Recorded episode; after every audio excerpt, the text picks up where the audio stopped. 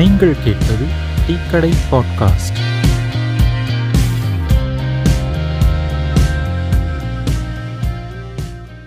வணக்கம் மக்களே இது டீக்கடை டிஸ்கஷன் எபிசோட் நைன்டீன்.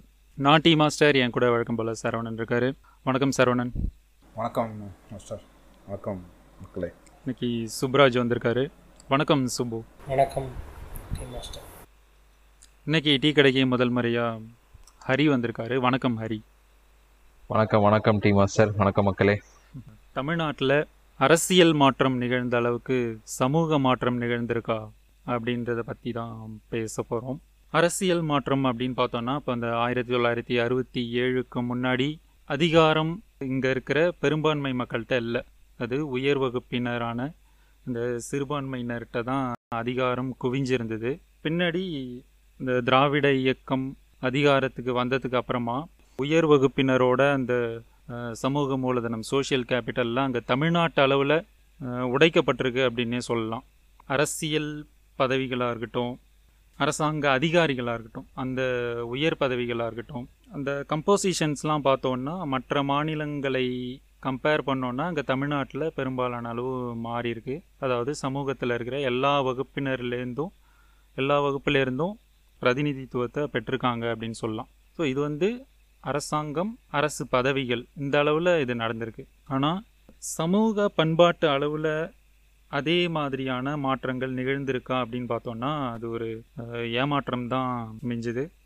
ஏன் அப்படின்னா இன்னமும் சாதி மாறி காதலிச்சாங்க அப்படின்றதுனால ஆணவ படுகொலைகள் நடந்துக்கிட்டு தான் இருக்குது சுடுகாட்டுக்கு பிணங்களை எடுத்துகிட்டு போக முடியல பொது பாதையில் எடுத்துகிட்டு போக முடியல பெரிய பிரச்சனை இருக்குது பாலத்துலேருந்து கயிறுலாம் கட்டி இறக்குற மாதிரி எல்லாம் சம்பவங்கள்லாம் பார்த்துக்கிட்டு தான் இருக்கோம்.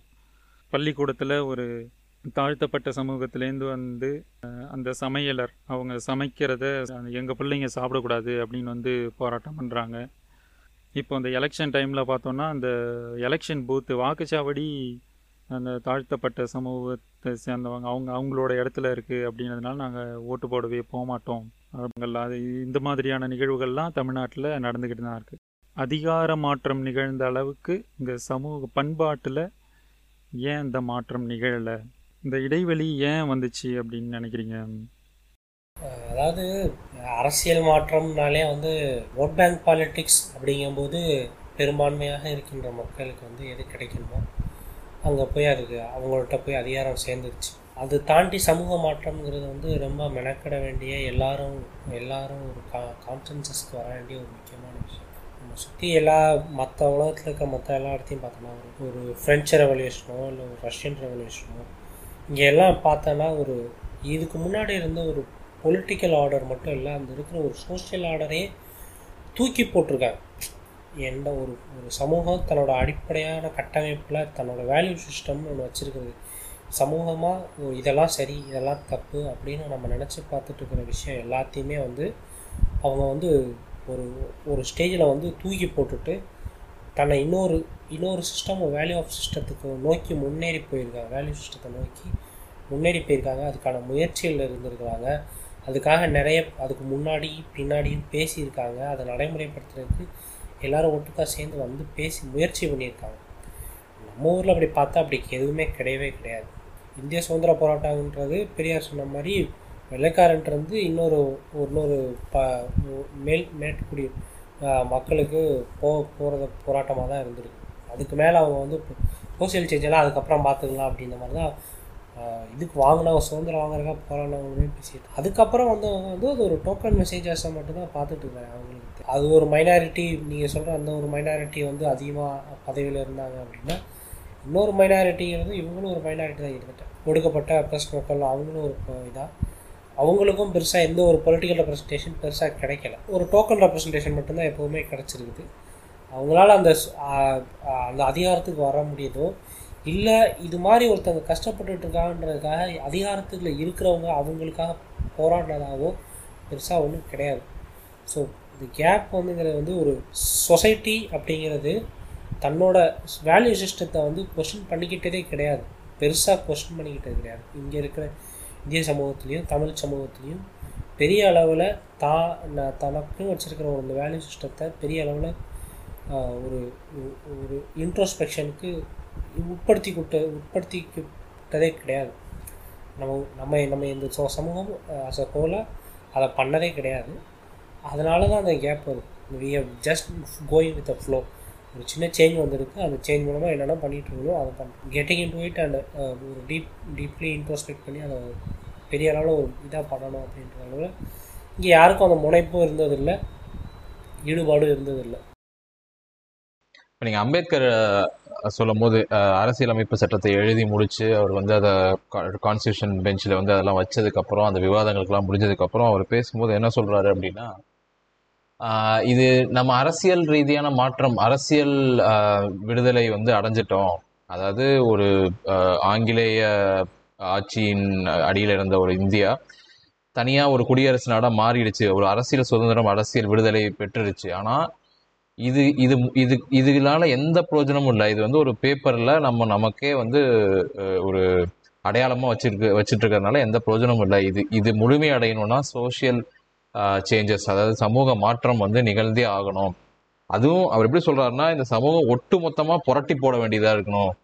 அது வந்து சும்மா இங்கே ஒன்று அங்கே ஒன்று இந்த அந்த கலப்பு திருமணம் பண்ணுறது இந்த சின்ன சின்ன விஷயங்கள் அட்ஜஸ்ட் பண்ணி போகிறது இது இந்த மாதிரி மாற்றத்தெல்லாம் அவர் பேசல. அது ஒட்டுமொத்த சிஸ்டத்தையே வந்து கம்ப்ளீட்டாக கொலாப்ஸ் பண்ணி திருப்பி டோட்டல் அப்சைட் டவுனாக மாற்றணும் அப்படிங்கிற மாதிரி போய் சொல்லியிருப்பாரு. அதில் வந்து அவர் அவர் சொல்கிற அந்த அந்த அந்த வார்த்தைகள் வந்து இன்னும் எவ்வளோ ரிலவெண்ட்டாக இருக்குது அப்படிங்கிறது தான் நம்ம பார்க்குறோம் ஏன்னா இங்கே வந்து இப்போ முன்னாடி பேசின தோழர் பேச சொன்ன மாதிரி இங்கே சோஷியல் ஒர்க் சோஷியல் இன்ஜினியரிங் அதாவது அப்படி சொல்லக்கூடாது. அப்படி சொன்னால் இப்போ வேற மாதிரி பொருள் எடுத்துக்குவாங்க. இப்போ வந்து அதாவது சமூக மாற்றத்துக்காக போராடினவங்க எல்லாமே வந்து நம்ம விரல் விட்டு எண்ணிடலாம். ஒரு ஒரு ப ஒரு இந்தியா போல எண்ணிங்கன்னா ஒரு ஒரு பத்து பதினஞ்சு தலைவர்கள் வந்து நம்ம சொல்லலாம்னு வச்சுக்கோங்களேன். தமிழ்நாட்டில் பெரியார் தந்தை பெரியார் இருந்தாருன்னு சொல்கிறோம்னு வச்சுக்கோங்க. இப்போ அந் நிறைய பேர் இருந்தாலுமே ஒரு பெரியார் வந்து நம்ம முன்னிலைப்படுத்துகிறோம் அது வேற விஷயம். பட் அங்கே அப்படி ஒரு ஒருத்தர் தனித்தனியாக முயன்றெல்லாம் வந்து ஒரு சமூகத்தை மாற்றிட முடியாது. சமூகமே இப்போ அவர் தோழ சொன்ன மாதிரி ஒரு பிரெஞ்சு ரெவல்யூஷனில் என்ன நடந்துச்சு? ஒரு ஒரு ஒட்டுமொத்த சமூகமே தனக்கான தன் மேல இருக்கிற அந்த தான் தான் என்னென்னலாம் நல்ல புனிதம்னு நினச்சிட்டு இருந்தோம் என்னென்ன விஷயங்கள் எல்லாம் வந்து நம்ம இங்கே வந்து பெரிய பெரிய விஷயமா கொண்டாடிட்டு இருந்தோமோ அதை ஒரு சுய விமர்சனத்துக்கு உண்டா உள்ளாக்குச்சு.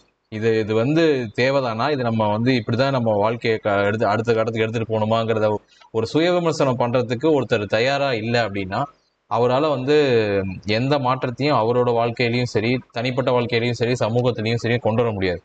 இப்போ பெரியார் வந்து ஊர் ஊரா போய் கத்தி பிரச்சாரம் பண்ணி பேசி சா- திட்டி எல் என்ன பண்ணாலும் கடைசி அந்த அந்த மேடைக்கு அந்த இடத்துல அவங்க வந்து பெரியார் சொல்றாருங்கிறதுக்காக கேட்டுட்டு இருப்பாங்க வழி தவிர.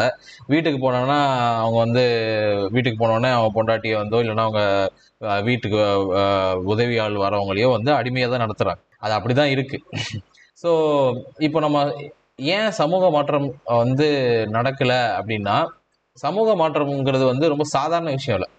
அது வந்து நம்மளோட நிறைய ப்ரிவிலேஜஸை நிறைய நம்ம என்ஜாய் பண்ணுற விஷயங்களை வந்து விட்டு கொடுக்கணும். அதுலேருந்து வெளியில் வரணும். விட்டு கொடுக்கணுங்கிறது சொல்றத விட அதுலேருந்து வெளியில் வரணும்.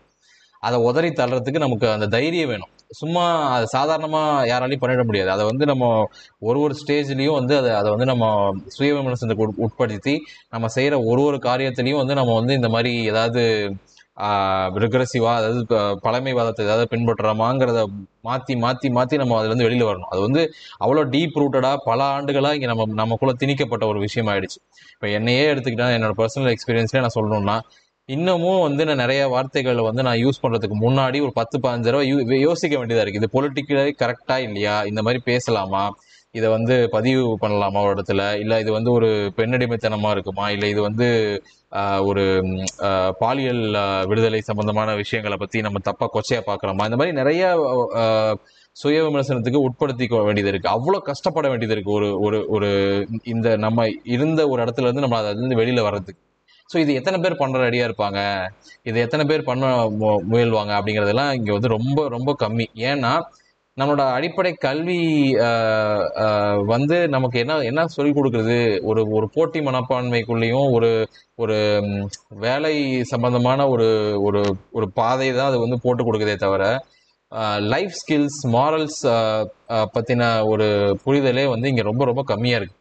அதை அதெல்லாம் ஒர்க் பண்ணுறது ஒர்க் பண்ணுறது தான் வந்து இந்த இயக்கங்கள் வந்து நிறைய வேலை செய்ய வேண்டியது இருக்குது இந்த இயக்கங்கள்லாம் வந்து தோய்வடைகிறது எங்க தோய்வடையுது அப்படின்னு நான் பாக்குறேன்னா பொருளாதார ரீதியாக தான் தோய்வடையுது. இப்போ ஒரு இயக்கம் வந்து இதுக்கு முன்ன ஒரு ஒரு முன்னெடுத்து இந்த சமூக மாற்றத்துக்கு ஒர்க் பண்ணுது அப்படின்னா அதுக்கு எத்தனை பேர் நம்ம வந்து அது கூட சேர்ந்து இயங்குறோம்? இல்லைன்னா அதுக்கு பொருளாதார ரீதியாக சப்போர்ட் பண்றோம்னு பார்த்தா ரொம்ப கம்மி. அங் அங்கே தான் நமக்கு வந்து இந்த பொலிட்டிக்கல் பார்ட்டிஸோட இன்ஃப்ளூயன்ஸோ இல்லை ஹெல்ப்போ தேவைப்படுது. அங்கே மட்டும்தான் நம்ம பொலிட்டிக்கல் பார்ட்டிஸ் கூட கனெக்ட் பண்ணி ஒர்க் பண்ண வேண்டியது இருக்கு தவிர நம்ம சமூகத்தில் வேலை செய்ய வேண்டிய இதுக்கு தான் முன்னுரிமையும் இல்லை ப்ரியாரிட்டிஸும் நம்ம வந்து அதிகமாக கொடுக்கணும்.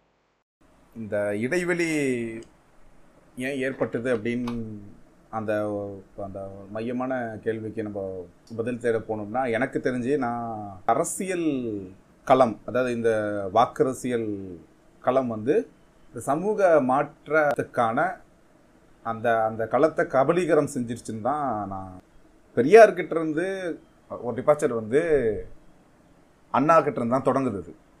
அண்ணா மாதிரி ஒரு பெரிய தலைவர் பெரிய தலைமை வந்து அங்கே அங்கே ஒரு டிவியேஷன் நடக்குது பெரியார் வந்து ஃபோக்கஸ்டாக ஒரு மூமெண்ட்டை நடத்திக்கிட்டு இருக்கிறாரு இந்த ஜாதி ஒழிப்பு பார்ப்பனிய எதிர்ப்பு இந்து மத எதிர்ப்பு பெண் விடுதலை அப்படின்னு ஒரு ஃபோக்கஸ்டாக இந்த சமூக அடிப்படையாக அவரோட நோக்கங்கள் என்ப- எல்லாமே வந்து சமூக பண்பாட்டு தளத்தில் தான் நடக்க வேண்டியதுன்னு அவர் உறுதியாக நம்பி அதுக்காக தன்னை தன்னோட தன் இயக்கத்துக்கான கொள்கையெல்லாம் வகுத்துக்கிட்டு அவர் செயல்பட்டு இருக்கிறாரு அண்ணாவும் அவர் கூட சேர்ந்து செயல்படுறாரு.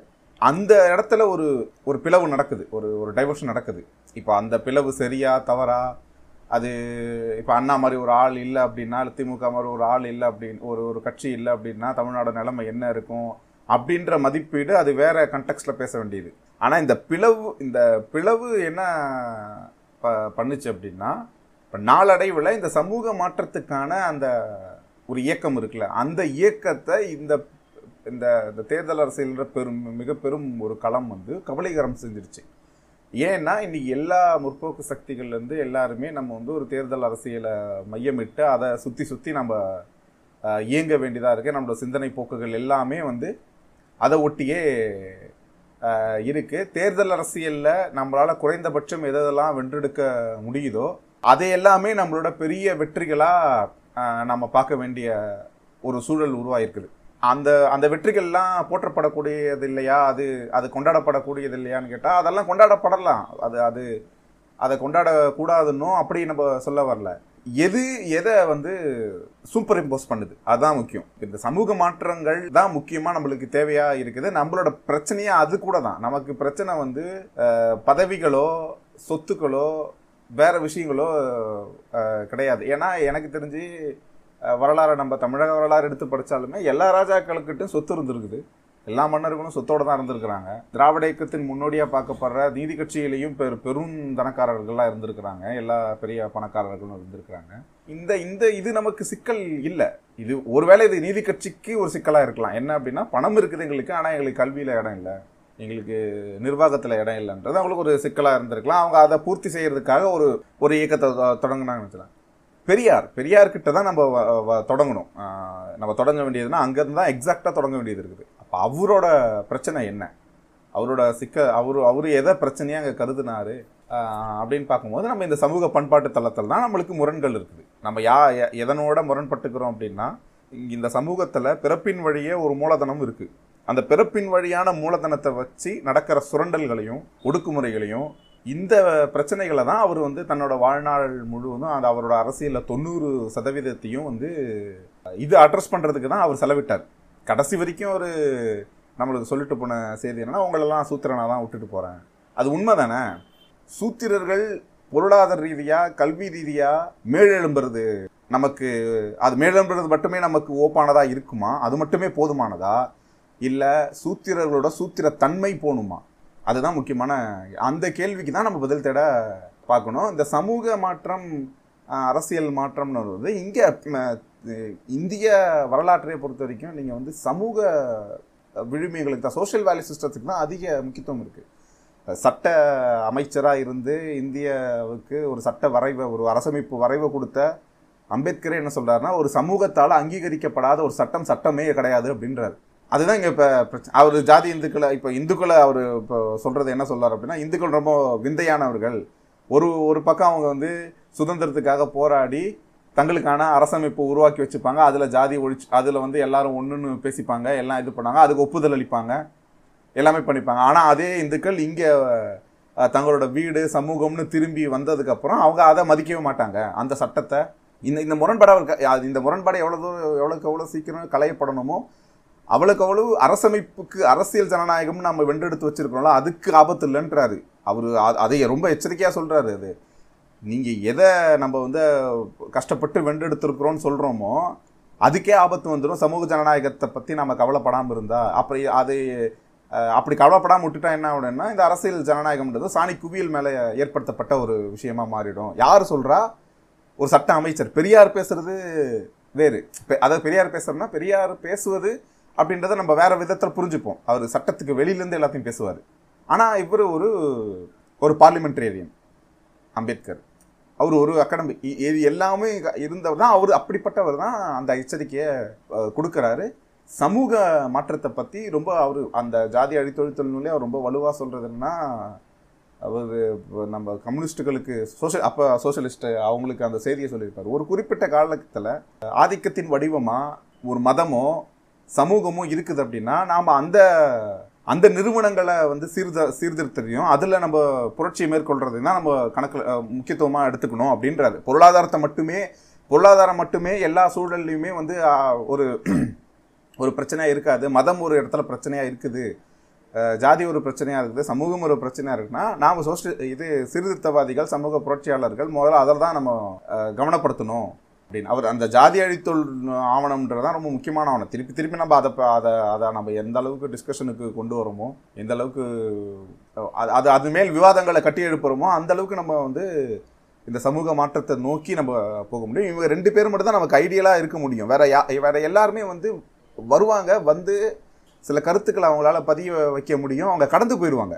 ஒரு முழுமையான தீர்வு அப்படின்றது ஒரு இந்த இந்த ஒட்டுமொத்த நாம் அனுபவிச்சுக்கிட்டு வர இந்த ரெண்டாயிரம் காலத்துக்கு ரெண்டாயிரம் வருஷத்துக்கு மேலே அனுபவிச்சுக்கிட்டு வர ஒரு ஒரு பிரச்சனைகள் இருக்குல்ல. அந்த பிரச்சனைகளுக்கான தீர்வு அவங்க தான் பேசினாங்க. வேற யா- எனக்கு தெரிஞ்சு வேற யாரும் அவ்வளோ காத்திரமாக அவ்வளோ அவர் முழுமையாக ஒரு ஒரு தீர்வை முன் வச்சு பேசினது கிடையாது. ரெண்டு பேருமே பார்ப்பன ஒழிப்பில் பார்ப்பனிய எதிர்ப்பில் ரெண்டு பேருமே இந்து மத ஒழிப்பில் ரெண்டு பேருமே சமூக பண்பாட்டு தளத்தில் இருக்கிற அந்த ஆதிக்கத்தை களையணும் அப்படின்றதுல வந்து ரொம்ப முக்கியமாக செயல்பட்டாங்க. இப்போ நாம வந்து அதுதான் கணக்கில் எடுத்துக்கணும்.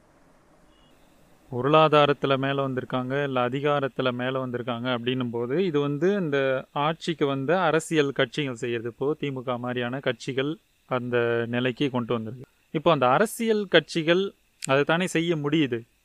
இப்போ பண்பாட்டு அளவில் போய் மாற்றத்தை கொண்டு வரணும் அப்படின்னா அது வந்து அரசியல் கட்சிகள் தான் செய்யணுமா? அது வந்து ஆட்சிக்கு வந்து ஆட்சி செய்கிற அந்த கட்சி தான் செய்யணுமா? இப்போ பெரியார் இருக்கும்போது பார்த்தீங்கன்னா பெரியார் வந்து அவரோட பரப்புரைகள் மூலமாக அந்த தமிழ்நாட்டை ஒரு ஒரு ஒரு பக்குவப்படுத்தி வச்சுருந்தாரு. அப்போது அண்ணா வந்து ஆட்சிக்கு வந்தார். அவரால் முடிஞ்சதை செய்ய முடிஞ்சது. அதாவது இந்த பிற்படுத்தப்பட்ட மக்களோ தாழ்த்தப்பட்ட மக்களோ அவங்களோட முன்னேற்றத்துக்கு என்ன பண்ணுமோ அதை பண்ண முடிஞ்சுது. இப்போது அந்த அரசியல் கட்சி அதோட அதிகாரத்தை வச்சுக்கிட்டு இது தானே பண்ண முடியுது. இப்போ பண்பாட்டு அளவில் மாற்றம்னா இங்கே சமூக இயக்கங்கள் தானே அதை முன்னெடுக்கணும்.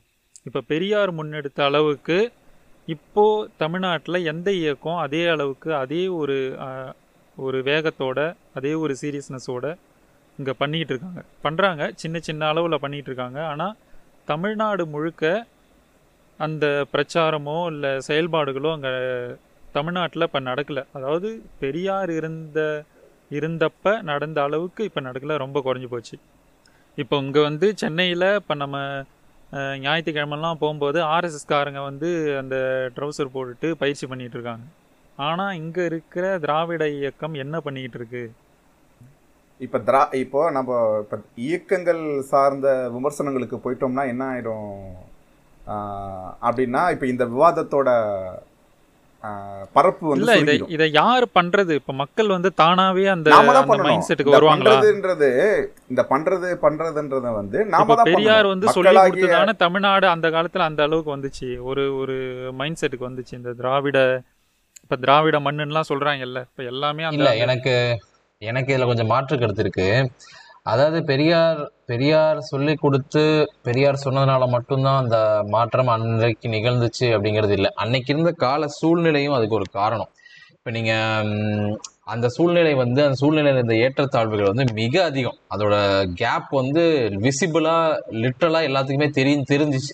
அந்த காலகட்டத்தில் வந்து பெரியார் வந்து சொன்ன கருத்துக்கள் வந்து புரியுதோ புரியலையோ அதை ஏற்றுக்கிறானோ ஏற்றுக்கலையோ ஆனால் பெரியார் பின்னாடி நின்னான். ஏன் நின்னா அப்படின்னா அவனுக்கு அந்த கோவம் இருந்துச்சு. ஏன்னா அந்த கோவம் வந்து அது அவனுக்கு விசிபிளாக அவனுக்கு தெரிஞ்சுது. எங்கே பார்த்தாலும் அவங்க தான் இருந்தாங்க. எல்லா இடத்துலையும் அவங்க ஆதிக்கம் செலுத்தினாங்க.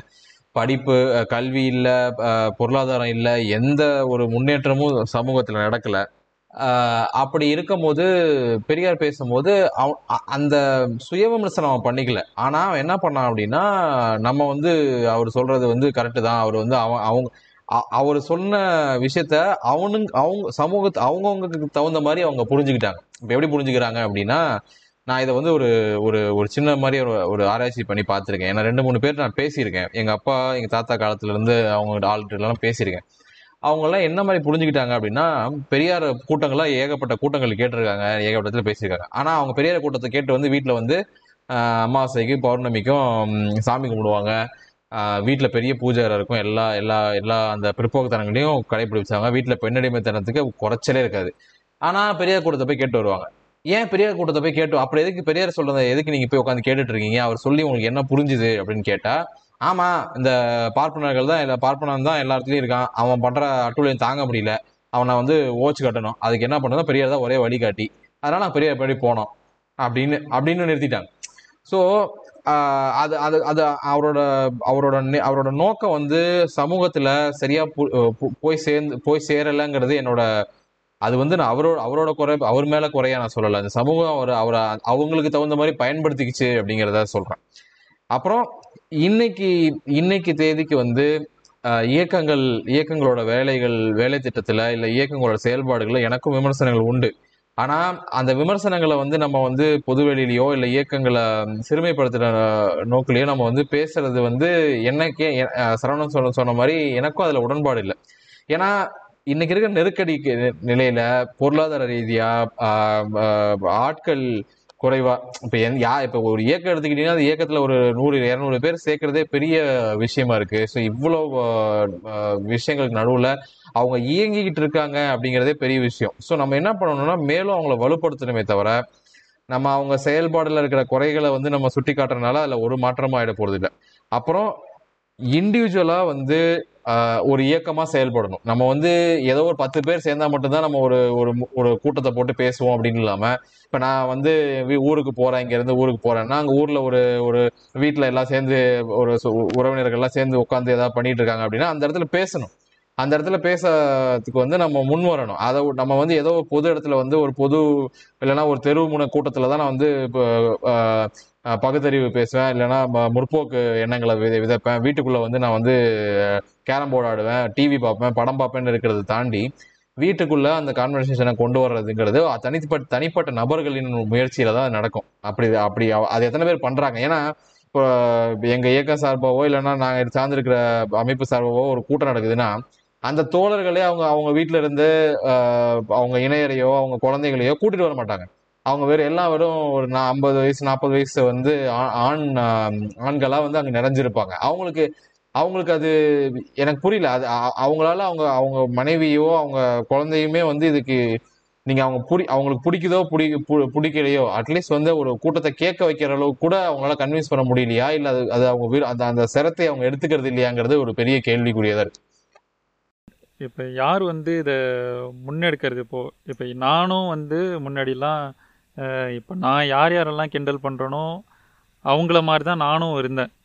இப்போ ஏதோ இந்த இன்டர்நெட்டு இதிலெல்லாம் கொஞ்சம் பழக்கம் ஏற்பட்டு இப்போது சரவணன் மாதிரியான ஆட்கள் கூடலாம் பழகிறதுனால இது இது வந்து ஒரு ஒரு சூழல் இருக்கிறதுனால இப்போ எனக்கு ஓரளவு அந்த அந்த மாற்றம் இருக்குது ஆனால் இதெல்லாம் எதுவுமே இல்லாதவங்கள்ட்ட இது எப்படி இது இது நாம் இருக்கிறது வந்து ஒரு தப்பாக இருக்கும் நம்ம மாறணும் அப்படின்னு சொல்லிட்டு அவங்களுக்கு எப்படி முக்கியமான இதில் அதில் ஒரு முக்கியமான விஷயம் என்ன பார்க்கணும் அப்படின்னா யாருக்கு இந்த சிஸ்டத்தான டிஸ்அட்வான்டேஜ் இருக்கிறதோ அவங்க தான் அந்த இதுக்கான மாற்றங்களை முன்னெடுக்க முடியும். இந்த சிஸ்டத்தினால இருக்கிறதுனால ப்ரிவிலேஜாகவும் இந்த சிஸ்டத்தினால இப்படி இருக்கிற ஒரு இன்ஈக்குவல் சொசைட்டி இருக்கிறதுனால ஒரு பலன் பெற்றுக்கிட்டே இருக்கிறவங்க வந்து அதை எதிர்த்து போராட மாட்டாங்க. அதை எதிர்க்கவோ அதை எதிர்க்கிறதுக்கான காரணங்களும் இல்லாதவங்க அதை எதிர்த்து போராட மாட்டாங்க. போராட மாட்டாங்க டிஃபெண்ட் பண்ணவும் செய்வாங்க. டிஃபெண்ட் பண்ண டிஃபெண்ட் பண்ணுவாங்க. டிஃபெண்ட் பண்ணுறவங்களுக்கு பின்னாடி போய் நின்றுக்குவாங்க அது இது இது வேற இருக்குது இல்லையா? அவங்களுக்கு தேவை அவங்களுக்கு ஒரு வகையில் ஏதோ ஒரு வகையில் லாபம் இருக்குது லாபம் இல்லைனாலும் இதை எதிர்த்து போராடும் போது அவங்களுக்கு வந்து ஒரு நஷ்டம் வரும். போ ஒன்று போராடினா நஷ்டம் வரும். போராடலைன்னா லாபமும் இல்லை நஷ்டமும் இல்லை அப்படிங்கிற மாதிரி கஷ்டம்னா மேக்ஸிமம் வந்து இந்த லாபமும் நஷ்டமும் இல்லாத ஒரு இடத்துல தான் போய் உட்காந்துக்கிறதுக்கு பொதுவாகவே எல்லா ஒரு ஜெனரலான ஒரு பொது புத்தி அப்படிங்கிறது அங்கே தான் போய் இருக்கு. எதுக்கு இதை போய் செய்யணும்? நமக்கு என்ன? எப்படியும் இருக்கிறது இருந்துகிட்டே போயிட்டுமே. ஒரு ஸ்டேட்டஸ் போ கன்சர்வேட்டிவ் கன்சர்வேட்டிவாக ஒரு சமூகம் அஹ், இருக்கிறது இருந்துட்டு போட்டோம். நம்ம போயிட்டு அதை ஒரு பெருசாக இன்னும் பண்ணிக்க வேணாம். நம்ம எதுக்கு அடுத்தவனுக்காக சொல்ல போகணும் நம்ம எதுக்கு அடுத்தவனுக்காக பேசணும்? அப்படிங்கிற ஒரு இது வந்து அதாவது மற்ற எல்லா இடத்துலையும் ஒரு மனுஷனே த சக மனுஷனாக வந்து இதாக பார்க்குற ஒரு ஒரு மென்டல் மென்டாலிட்டியே வரல. அதுக்கே சமூக மாற்றங்கிறது தேவைப்படுது. பார்க்கவும் முடியறதில்ல அவங்களால. கா- அவங்க கஷ்டத்தை புரிஞ்சுக்கவும் முடியல. அந்த கஷ்டத்துக்காக ஏற்கனவே ஒரு ப்ரிவிலேஜாக இருக்கிறவன் அதை அந்த அந்த அந்த அதுக்காக அதுக்கு அதுக்கான பேசவோ அதற்கான தேவையான அறிவு படிப்பறிவு இருக்கு இல்லையா? அது சம்மந்தமான ஆராய்ச்சிகளும் அது சம்மந்தமான தெளிவாக எடுத்து கொண்டு போய் பேசுறதுக்கும் படிக்கிறதுக்கும் ஒரு ப்ரிவிலேஜ் வரும். ஒரு ஒரு டைம் ஸ்பெண்ட் பண்ணுறதுக்கும் ஐ மீன் காசு மட்டுங்கிற ப்ரிவிலேஜ் சொல்ல மற்ற எல்லா வேலையும் விட்டுட்டு தன்னோட த தன்னோட மற்ற எல்லா சுகங்களையும் விட்டு கொடுத்துட்டு விட்டு கொடுத்துட்டு அதுக்காக முன்னெடுத்து அதை ஒரு வேலையாக செய்கிறதுக்கான ஒரு ஒரு மக்கள் ஒரு இது ஒரு ஒருத்தங்க ஒரு குரூப் ஒரு சர்டன் பீப்புள் பீப்புளாக அந்த மாதிரி கூட்டம் வந்து இங்கே ரொம்ப அந்த மாதிரி மக்கள் மக்கள் வந்து ரொம்ப கம்மியாகவே இருக்கிறாங்க அந்த மக்களுக்கு நம்ம சொசைட்டியில் வந்து அது உரிய மரியாதையை நம்ம தரதில்லை. அவங்க நம்ம பிழைக்க தெரியாதவங்களும் இது மாதிரியே சொல்லி சொல்லி சொ- தான் நம்மளோட வழக்கமாக இருக்கும் இதுக்கு இதற்கு ஒரு சமூக மாற்றத்திற்காக பிறர் இன்னொருத்தன் படுற கஷ்டத்துக்காக முன்னே வந்து நிற்கிறவங்க நம்ம மதிக்கிறது கிடையாது. நம்ம அவங்க அந்தளவுக்கு அவங்களுக்கான போதுமான மதி மரியாதையை கொடுக்கறது கிடையாது. அதனாலே அதுக்கு முன்னாடி வர்றதுக்கு யாரும் பெரிய அளவில் விரும்புறதில்லை இல்லை. இதையும் தாண்டி ஒருத்தவங்க முன்னாடி வந்தாங்க அப்படின்னா அது ரொம்ப குறுகிய கூட்டமாக தான் இருக்குது ரொம்ப குறுகிய வட்டமாக தான் இருக்குது. அதை தாண்டி போக முடியல. ஏன்னா தாண்டி எங்கிட்டு போகணும்னு நினைக்கிறோமோ முக்கியமாக எந்த இடத்துல மாற்றம் நிகழும் அப்படின்னு நினைக்கிறோமோ அவங்க வந்து அவங்க வந்து அந்த ப்ரிவிலேஜை காப்பாற்றிக்கணுன்றதுக்காக தான் முயற்சி சுற்றி வளர்ச்சி ஆயிரம் ஆயிரம் கசங்க ஆயிரம் வே- காரணங்கள் சொன்னாலும் அடிப்படையில் அவங்களுக்கு வந்து ஒரு உள்ளுக்குள்ளே வந்து ஒரு ஊற்றிட்டே இருக்கும் இவன் வந்தால் நம்மளோட இடம் காணாமல் போகும். இவன் வந்தால் நமக்கு வந்து ஏதாச்சும் ஒன்று ஆகும். அரசியல் அரசியல் வட்டத்தில் இருக்கட்டும் சமூகத்தில் இருக்கிற ஏதாச்சும் ஒரு இருக்கட்டும் ஒரு ஏதோ ஒரு ஏதோ ஒரு நம்மளோட ப்ரிவிலேஜ் ஏதோ ஒரு வகையில் நமக்கு பாதிக்கப்படும். அது இதனால நன்மை விளையுதா கெட்ட அதனால தான் எனக்கு இப்போதைக்கு அது கடும் தோணும். அதனால அதை நான் அவாய்ட் பண்ணேன் அவனுக்கு சப்போர்ட் பண்ண போகிறேன் இன்செக்யூரிட்டின்றது இன்செக்யூரிட்டி இன்செக்யூரிட்டி காம்ப்ளெக்ஸ்ங்கிறது இந்தியாவில் இருக்கிற எல்லா ஜாதிக்கிட்டையும் இருக்கு இருந்துகிட்டே தான் இருக்கும் ஜாதிகளோட அடிப்படை அடிப்படை வந்து ஸ்ட்ரக்சர் ஃபவுண்டேஷன் இதே வந்து ஒரு இன்செக்யூரிட்டி காம்ப்ளெக்ஸ் தான். இன்செக்யூரிட்டி ப்ளஸ் ஒரு இன்ஸ்கேர்சிட்டியோட ஸ்கேர்சிட்டி காம்ப்ளெக்ஸ் கிடைக்காம போயிருமோ? உழைச்சதுக்காக சம்பாதிச்சு இது பண்ணிடுமோ அப்படின்னு நம்ம உழைச்சி சம்பாதிச்சது எப்போ கிடைக்குமா அப்படிங்கிற ஒரு நம்பிக்கை இல்லாமல் இருக்குது. இன்னொருத்தன் பிடிங்கிடுவாங்கிற ஒரு பயத்திலே இருக்கிற ஒரு கஷ்டம் இருக்கிற ஒரு காம்ப்ளெக்ஸ்னால அது அது போயிட்டு இன்னொருத்தவங்களுக்காக க- இன்னொருத்தவங்க இன்னொருத்தவங்களுக்கு உரிமை கிடைக்கணுன்றதுக்காக கவலைப்படுறதில்ல நம்ம கிடைச்சிருச்சா? அதை எப்படி காப்பாற்றுவோம் அப்படிங்கிற மட்டும்தான் நினச்சிக்கிறாங்க. இது இதுதான் வந்து ஒரு ரொம்ப குறிப்பிட்ட குறுகிய வட்டத்தில் மட்டுமே முக்கிய அஹ், மக்களோட மனநிலையில் இந்த மாதிரி இருக்கிறது காரணம். இப்போ இப்போ அந்த- உரையாடலை நீங்க தொடங்குறது யாரு? இல்லாட்டி நிகழ்த்துவது யாரு? ஆ, இப்போ இது வந்து யார் இப்போ வந்து ஒரு இயக்கமாக அதை வந்து கொண்டு போகிறதில்ல அதை வந்து ஒரு ஃபோக்கஸ்டான ஒரு இயக்கமாக கொண்டு போகிறதில்ல சமூக இயக்கங்கள் இருக்குது. அது அவங்க செயல்பட்டுட்டு இருக்கிறாங்க. இப்போ நம்மளோட நம் நாமன் பேசுறது வந்து இந்த இயக்கங்களுக்கு அப்பாற்பட்டு இருக்கிறவங்களையும் சொல்கிறேன் இந்த இயக்கங்களுக்கு அப்பாற்பட்டு இந்த சமூகத்தில் இந்த சிக்கல்களை இது புரிஞ்சுக்கிட்டவங்களையும் சொல்கிறேன் நம்மளோட குரல் இன்னும் ஆம்பிளிஃபை ஆக வேண்டியது இருக்குது இப்போது பெரியார் இப்போ நம்ம வந்து நம்ம பிரச்சனை என்ன அப்படின்னா ஒருத்தங்கிட்ட போய் எப்படி வந்து ஜாதிய சிக்கல்களை பற்றி உரையாடுறது அவனை எப்படி ஜாதிக்கு எதிராக திருப்புறது இதுதான் நம்ம என்ன நம்ம என்ன நம்ம என்ன நம்ம சிந்தனையில் என்ன இதுவாயிடுச்சு அப்படின்னா இப்போ என் ஃப்ரெண்டு இருக்கிறான் பத்து பேர் இருக்கிறான் எவனுக்கும் இதை பற்றி எதுவும் தெரிய மாட்டேது அவனுக்கு ஒரு சமூக பிரச்சனையும் புரிய மாட்டேது அவனுக்கு தத்தி மூட்டமாக இருக்கிறான் அவனை போய் நான் எப்படி மாற்றுறது அவனை போய் நான் எப்படி மாற்றுறது அப்படின்றது. இப்போ அதுக்கு இங்கே தான் நம்ம வந்து பெரியார் அம்பேத்கரோட ஸ்ட்ராட்டஜிஸ்லாம் நம்ம ஃபாலோ பண்ண அவங்க வந்து ஜாதின்னு ஒன்று இருக்கிறதுக்கு விளக்குறதுக்கு அவங்க ரொம்ப மெனக்கடவே இல்லை. ஜாதின்னு அது அதாவது என்னென்னா ஜாதி அதாவது ஜாதியோட இயங்கியலை பற்றி பேசுனது அது அது அவரோட அது- அது ஒரு அகடமிக்காக வந்து அவர் அவர் பேசி வச்சிருக்கிறாரு. கேஸ்டோட மெக்கானிசம் என்ன அதோட ஆர்ஜின் என்ன அப்படின்றதெல்லாம். ஜாதியோட எக்ஸிஸ்டன்ஸ் அப்படின்றது வந்து அது கண் கூட தெரியறது. கண் கூட எப்படி தெரியறது? அது இப்போ பெரியார் வந்து அதை இப்போ என்ன சொல்லுவார் அப்படின்னா எல்லாத்துலேயும் அவர் ஜாதியை பற்றி பேசுவார். எல்லாத்துலேயுமே இருக்குது ஜாதி. எதை எதில் தான் ஜாதி இல்லை? பன்னெண்டு ஆழ்வார்கள் வந்திருக்காங்க இ- இத்தனை நாயன்மார்கள் வந்திருக்காங்க ஒவ்வொருத்தரும் ஒவ்வொரு ஜாதியில் தானே பிறந்திருக்கிறான். அப்புறம் எப்படி எங்கள் எங்கள் மதத்தில் ஜாதியே இல்லை? அப்படின்னு நீங்கள் எப்படி போய் சொல்லி ஏமாற்ற முடியும்?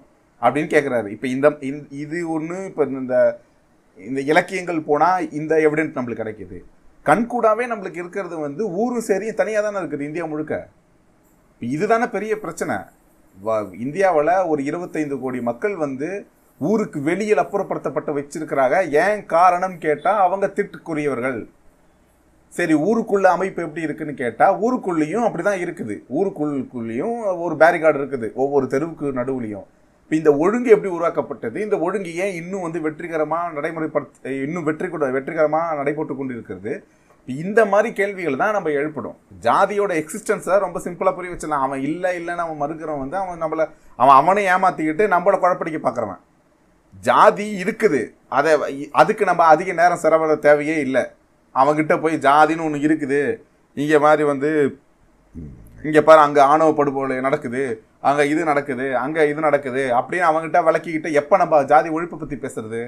ஏன்னா எழுபது எண்பது வருஷத்துக்கு முன்னாடியே அவங்க ஜாதி எப்படி இருக்குதுன்றதை விளக்கிட்டாங்க. எங்கெங்கெல்லாம் இருக்குது என்னன்றது. இப்போ அவங்க பெரியாரோட அம்பே பெரியாரும் அம்பேத்கருமே அவங்கவுங்க காலத்திலேயே அதிகமாக இதுக்கு நேரம் செலவில்லை அவங்க எப்படி ஒழிக்கிறதுன்றதை பற்றி தான் பேசிட்டு இருந்தாங்க. இதை ஒழிக்கணும் ஒழிக்கணும்னு தான் பேசிட்டு இருந்தேன் இப்போ இந்த ஒழிப்பு சம்பந்தமாக தான் நம்ம பேச வேண்டியது இதை ஒழிக்கணும். ஜாதி ஒழிப்புன்னு அந்த அந்த அந்த சொல்லாடலை நம்ம வந்து இது இதை இதை எப்படின்னா வந்து அதை ஆம்ப்ளிஃபை பண்ணணும். அதை பெரிதுபடுத்திக்கிட்டே இருக்கணும். இப்போ நம்ம வந்து ஒரு செய்தி படிக்கிறோம் ஒரு சோஷியல் நெட்ஒர்க்கில் இயங்குகிறோம் இல்லை வேறு எங்கேயுமே ஒரு உரையாடலாக அது ஏன் மாறாமல் போயிடுச்சு இந்த சமூகத்தில்? ஒரு டிஸ்கஷனாகவே வந்து ஜாதியை பற்றின ஒரு ஜாதி ஒழிப்பு பற்றின ஒரு சிந்தனை இல்லாமல் ஏன் போயிடுச்சு? அதுதான் இப்போ கேள்வி. அந்த கேள்வியை வந்து நாம் நமக்குள்ளேயும் ஏற்படுத்திக்கணும். நம்ம இப்போ கேட்குறவங்களா இருக்கட்டும் நம்ம நம்ம சுற்றமாக இருக்கட்டும் நம்ம நட்பாக இருக்கட்டும் எப்படி வந்து ஒருத்தன் வந்து பிறப்பின் பிறக்கும் போதே ஒருத்தன் வந்து ஒரு இழிவோட பிறக்க முடியுது?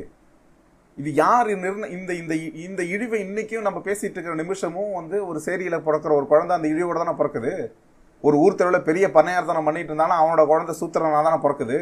இப்போ இதை மாற்ற முடிஞ்சிருக்குதா? இன்னும் அவன் சூத்திரனா தானே இருக்கிறான். அதில் ஏதாச்சும் மாற்றம் நடந்திருக்கா? சூத்திரர்கள் கோட்டு சுட்டு போட்டுக்கிறாங்க.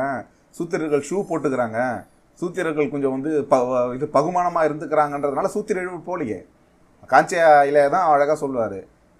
முஸ்லீம்களுக்கு இஸ்லாமியர்களுக்கு பார்ப்பனியம் நேஷனல் சிட்டிசன்ஷிப்பும் இருக்குது. சூத்திரர்களுக்கும் தலித்துகளுக்கும் ஸ்பிரிச்சுவல் சிட்டிசன்ஷிப்பும் இருக்குது. இது ரெண்டாயிரம் வருஷமாக நடந்துக்கிட்டு தான் இருக்குது. இதில் எங்கே மாற்றம் நடந்தது? சங்கர மடம் உயிரோடு இருக்குது சங்கர மடம் உயிரோட தானே. சங்கர மடத்தை விடவா ஒரு ஜாதியை கட்டி காக்கிற ஒரு அமைப்பு இந்த இந்த நாட்டில் இருந்துற போது அது உயிரோட அப்படியே தானே இருக்குது. பாதுகாப்பாக தானே இருக்குது. ஆயிரக்கணக்கான மக்கள் அங்கே போயிட்டு தானே இருக்கிறாங்க. கோயில்களே வந்து தீண்டாமையோட வடிவம் தீண்டாமையோட நிறுவனம் தானே. கோயில்கள் இன்னைக்கு தீண்டாமையோட நிறுவ நிறுவனமாக தானே இருந்திருக்குது. இன்னைக்கு நாம் உள்ளே போயிருக்கணும் அப்படின்னா அது கோயில்களால் இல்லை அது திராவிட இயக்கத்தால் வந்தது. அது திராவிட இயக்கம் தோன்றதுனால வந்தது. இப்போ அந்த அந்த அந்த அந்த நம்ம சொன்னோம்ல அரசியல் ஜனநாயகத்தினால சாரி இப்போ இது சமூக சீர்திருத்தவாதிகளால் அப்படி வந்த உரிமைகள். ஆனால் கோயில்கள் கோயில்கோட கருவறைகள் இன்னும் வந்து அது தீண்டாமையை கடைபிடிக்கிற ஒரு இடமா தானே இருக்குது. இப்போ அதை நம்ம இன்னும் கேள்வி எழுப்பவே இல்லையே. இப்போ என்ன அப்படின்னா இதெல்லாம் நம்ம கேள்வி எழுப்போம் அப்படின்னா இந்த கம்ஃபர்ட் ஜோன்ஸில் இருக்கிறவங்களுக்கு அவங்களுக்கு நெருடலாக இருக்கும். ஈவன் முற்போக்கு பேசுகிறவங்க மத்தியிலேயே கூட அவங்களுக்கு கம்ஃபர்ட்டான ஒரு முற்போக்குகளை மட்டும் எடுத்துக்கிட்டு நம்ம கணக்கில் எடுத்துக்கிறோம். ஆனால் அடிப்படையாக ஒழிக்கப்பட வேண்டியது இந்து மதமும் ப ஜாதியும் பார்ப்பனியமும்ன்றதுல அவங்களுக்கு அவ இது நம்ம முற்போக்கு பேசுகிறவங்கக்கிட்ட டிஃப்ரெண்ட் ஆஃப் ஒப்பீனியன் வரதுக்கான வாய்ப்பு இருக்குது இல்லை இப்போ அதெல்லாம் ஒழிக்க முடியாது. ஏன்னா நான் பேசின வரைக்குமே நான் தனிப்பட்ட முறையில் உருவாடின வரைக்குமே ஜாதி ஒழிப்புலாம் இப்போ சாத்தியம் கிடையாது. இப்படி என்னன்னா அந்தந்த ஜாதிகள் அது அது ஏற்றம் கண்ட க- இது மேலே மேலே போக ஆரம்பிச்சிச்சுன்னா இது ஒரு சமநிலை எட்டிடும்.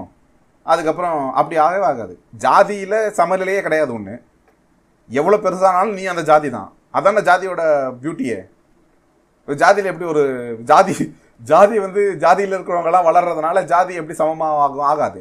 இப்போ நான் இப்போ இப்போ நாடார்களை சொல்லுவாங்க நாடார்கள் வளர்ந்துட்டாங்க. நாடார்கள் இன்னும் சூத்திரர்கள் தான். அதில் ஏதாச்சும் மாற்றம் இருக்கா? அதில் எந்த மாற்றமும் இப்போ அது இந்த நில நான் சூத்திரன் இல்லைன்னு நான் சொல்லிக்கலாம். இப்போ தனிப்பட்ட முறையில் இப்போ திருமா சொல்கிற மாதிரி எனக்கு ஜாதி இல்லை. பெரியாருக்கு மதம் இல்லை. பெரியாருக்கு ஜாதி இல்லை. ஆனால் அதை அப்படியே அப்படியே நினச்சிக்கிட்டு நம்ம இது பண்ணிடுறோம்னா அது அது அந்த அந்த ஜாதியற்ற தன்மையை ஒரு சமூக அந்த ஒரு சோஷியல் கான்சியஸாக மாற்றணும் அந்த ஜாதி இல்லாத ஒரு அப்போ ஜாதி ஒழிப்புன்றதை வந்து நம்ம இன்னும் பேச ஆரம்பிக்கணும். இது ஜாதி ஒழிப்பு பற்றி பெரியார் அம்பேத்கரும் பேசுனதை நம்ம எந்த அளவுக்கு விவாதத்துக்கு உட்படுத்தியிருக்கிறோம்? அட்லீஸ்ட் வந்து இப்போ இது அனிலேஷன் ஆஃப் கேஸ்ட்டை பற்றி நம்ம எந்த அளவுக்கு டிஸ்கஸ் டிஸ்கஷனுக்கு வந்துடும் பட் நீங்கள் க நம்ம சும்மா வந்து நீங்கள் இப்போ பேசிட்டு இருக்கும்போதே கூட கணக்கு கொஞ்சம் கற்பனையாக ஓட்டி பாருங்கள் அது ஒரு விவாதமாக ஆனது கிடையாது. நாம தான் இந்த மாதிரி ஒரு சின்ன சின்ன அஹ், குழுக்கள். ஏன்னா ஜாதி ஒழிப்புலேயே சில பேருக்கு தயக்கம் இருக்குது. ஏன்னா அங்கே அவர் சொல்கிற வழிமுறைகள்லாம் இருக்குல்ல உள்ளே போய் இப்போ அவர் அந்த ஜாதி ஒழிப்பில் போய் நம்ம வந்து அதை ஓப்பன் பண்ணும்போது அவர் வைக்கிற வழிமுறைகள்லாம் நமக்கே சிக்கலான விஷயமா இருக்குது. இன்றைக்கி போய் இதெல்லாம் பேசினா ஏதாச்சும் நடக்குமா? அப்படின்றது. பெரியாரையும் அப்படி தான் இப்போ நம்ம டோ- ஒரு டோக்கனிசமான ஒரு அவங்கள ஒரு டோக்கனாக தான் யூஸ் பண்ணிக்கிறோமோ அப்படின்னு தெரியுது. பெரியாரோட வீரியமான கருத்துக்களோ பெரியாருடைய இதுவோ அதுவே இன்னும் விவாதத்துக்கு உட்படுத்தப்படலை. அதுவே இன்னும் இன்னும் பொதுவெளிக்கு இன்னும் வரல. அதில் வந்து நம்ம வந்து ஒரு தமிழ்நாட்டோட ஒரு காப்பரனாக பார்க்குறோம் அதெல்லாம் அப்படி தான் நம்ம பார்த்துக்கிட்டு இருக்கோம். ஆனால் உள்ளே இன்னும் திறக்கலை. உள்ளே இன்னும் திறந்து ஒரு என்னன்றதை வந்து நம்ம இப்போ- இது இப்போ பண்ண வேண்டியது இருக்குது நிறைய இப்போ இப்போ எப்படி வந்து சேரிகள் இப்போ சேரி பகுதிகளில் அம்பேத்கரை வந்து ஒரு டோக்கனாக யூஸ் பண்ணிக்கிட்டு யூஸ் பண்ணிட்டு அங்கே அவ்வளோதான் இருக்கிறார். அவர் சிலையாக இருக்கார் படமாக இருக்கார். பட் அம்பேத்கரோட கருத்துக்கள் இன்னும் திறக்கப்படலை.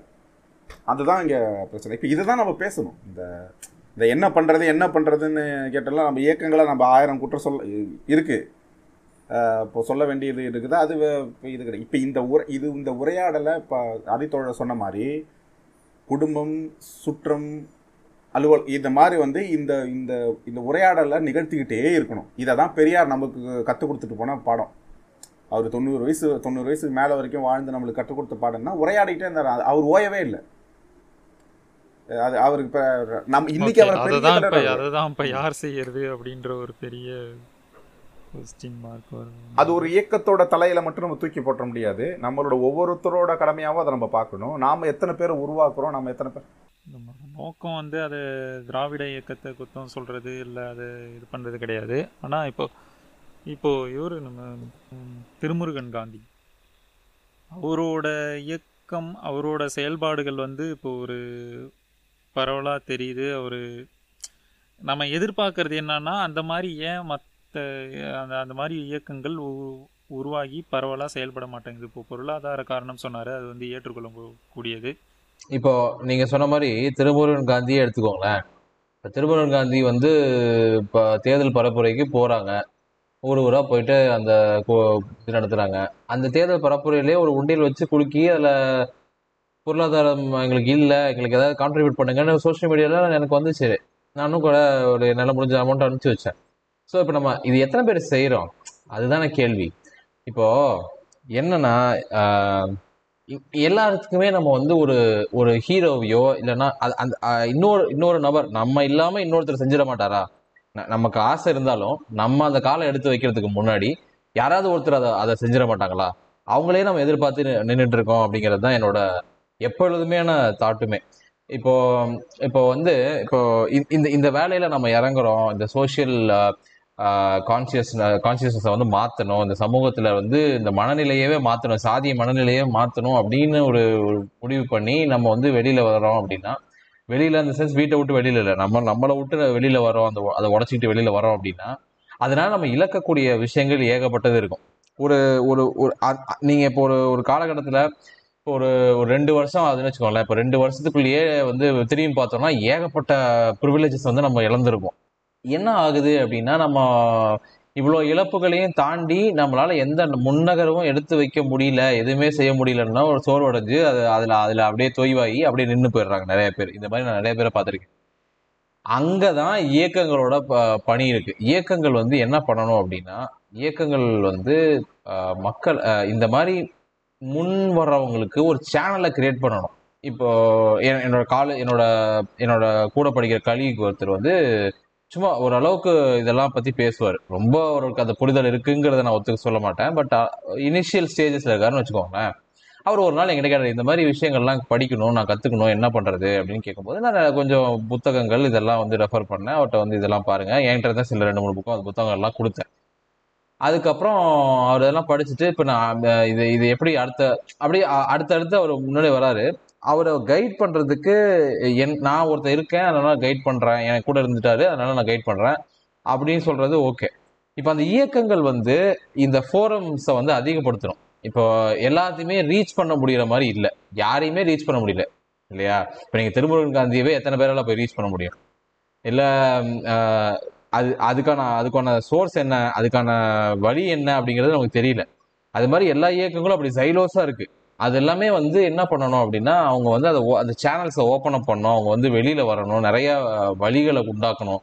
இப்போ போய் ஒரு இயக்கத்தில் சேரணும்னா இன்னமும் போய் அந்த ஆஃபீஸில் போய் நம்ம அந்த பே அந்த இதில் பேசி அவங்கக்கிட்ட அதை அதுக்கு அதுக்கான படிவங்களை வாங்கி ஃபில்அப் பண்ணி நம்ம வந்து ஒரு ஃபோட்டோ ஒட்டி கொடுக்குற இந்த மாதிரி ப்ராசஸை வச்சுக்கிட்டு எத்தனை பேர் வந்து அதை செய்வாங்கங்கிறது ஒரு பெரிய கேள்விக்குறி இல்லையா? இப்போ டெக்னாலஜியை யூஸ் பண்ண ஆரம்பிக்கணும். அதை அதோட அந்த அந்த சேனல்ஸ் அதிகப்படுத்தணும்.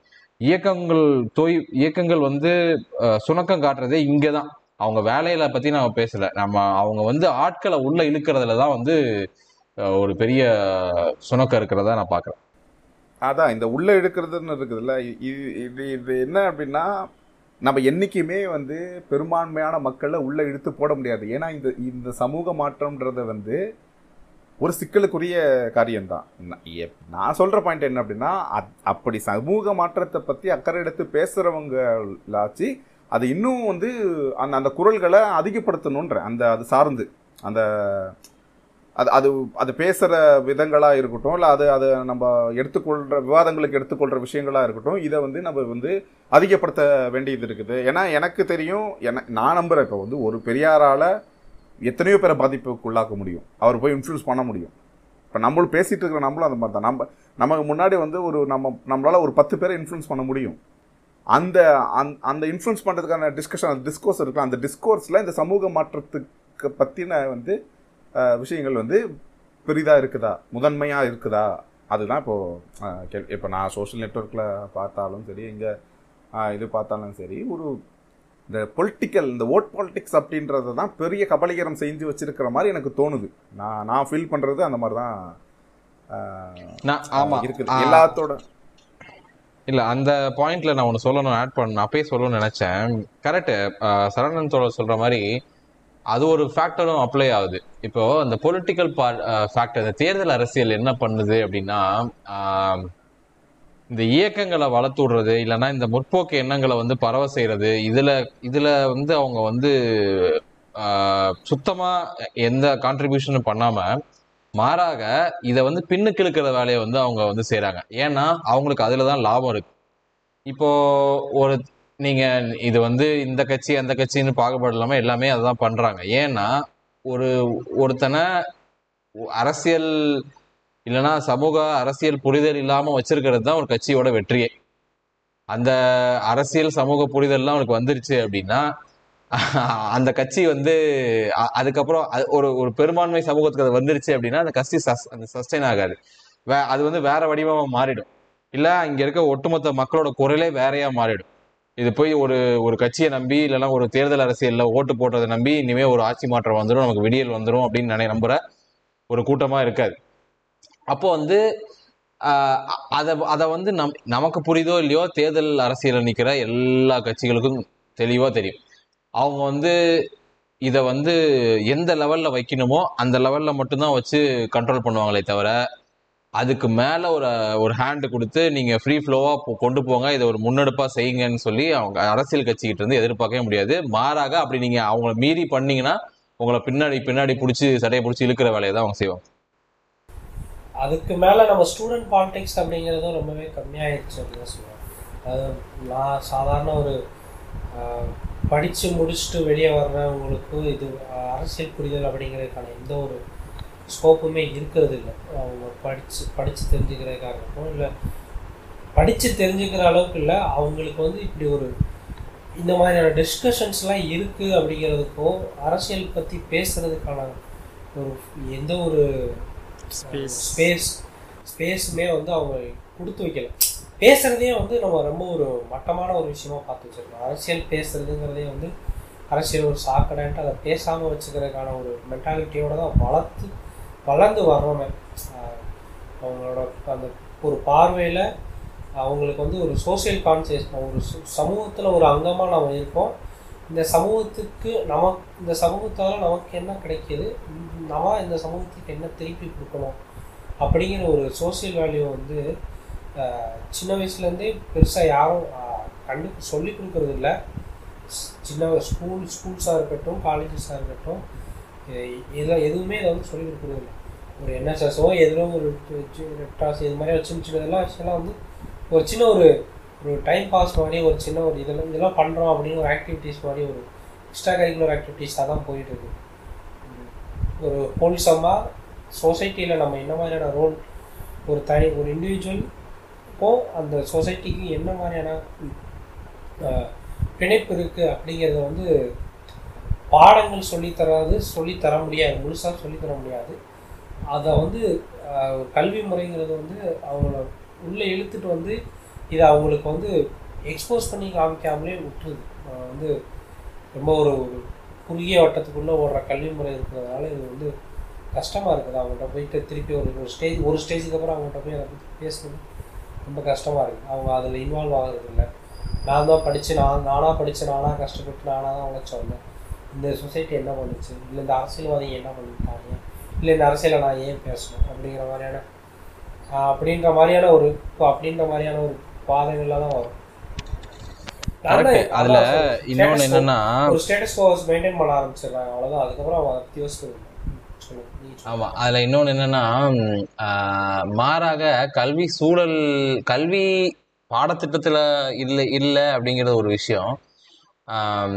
கத்துக் கொடுக்குற ஆசிரியர்கள் எப்படி இருக்காங்க அப்படின்னா அது வந்து சமூகத்தோட ஒட்டுமொத்த பின் பிற்போக்குத்தனங்களின் வடிவங்களா இப்ப மாறிட்டு வராங்க. அதுதான் வந்து ரொம்ப அபாய அபாயகரமான ஒரு விஷயமா இருக்கு. ஏன்னா இப்போ என்னோட இப்போ இப்போ இந்த லாக்டவுன் பீரியட்ல நம்ம வந்து எல்லாம் ஆன்லைன் கிளாஸ் நடந்துட்டு இருக்கும்போது தான் என்ன நடக்குது ஸ்கூல்ல அப்படிங்கிறத என்னால் ஓரளவுக்கு பார்க்க முடிஞ்சுது.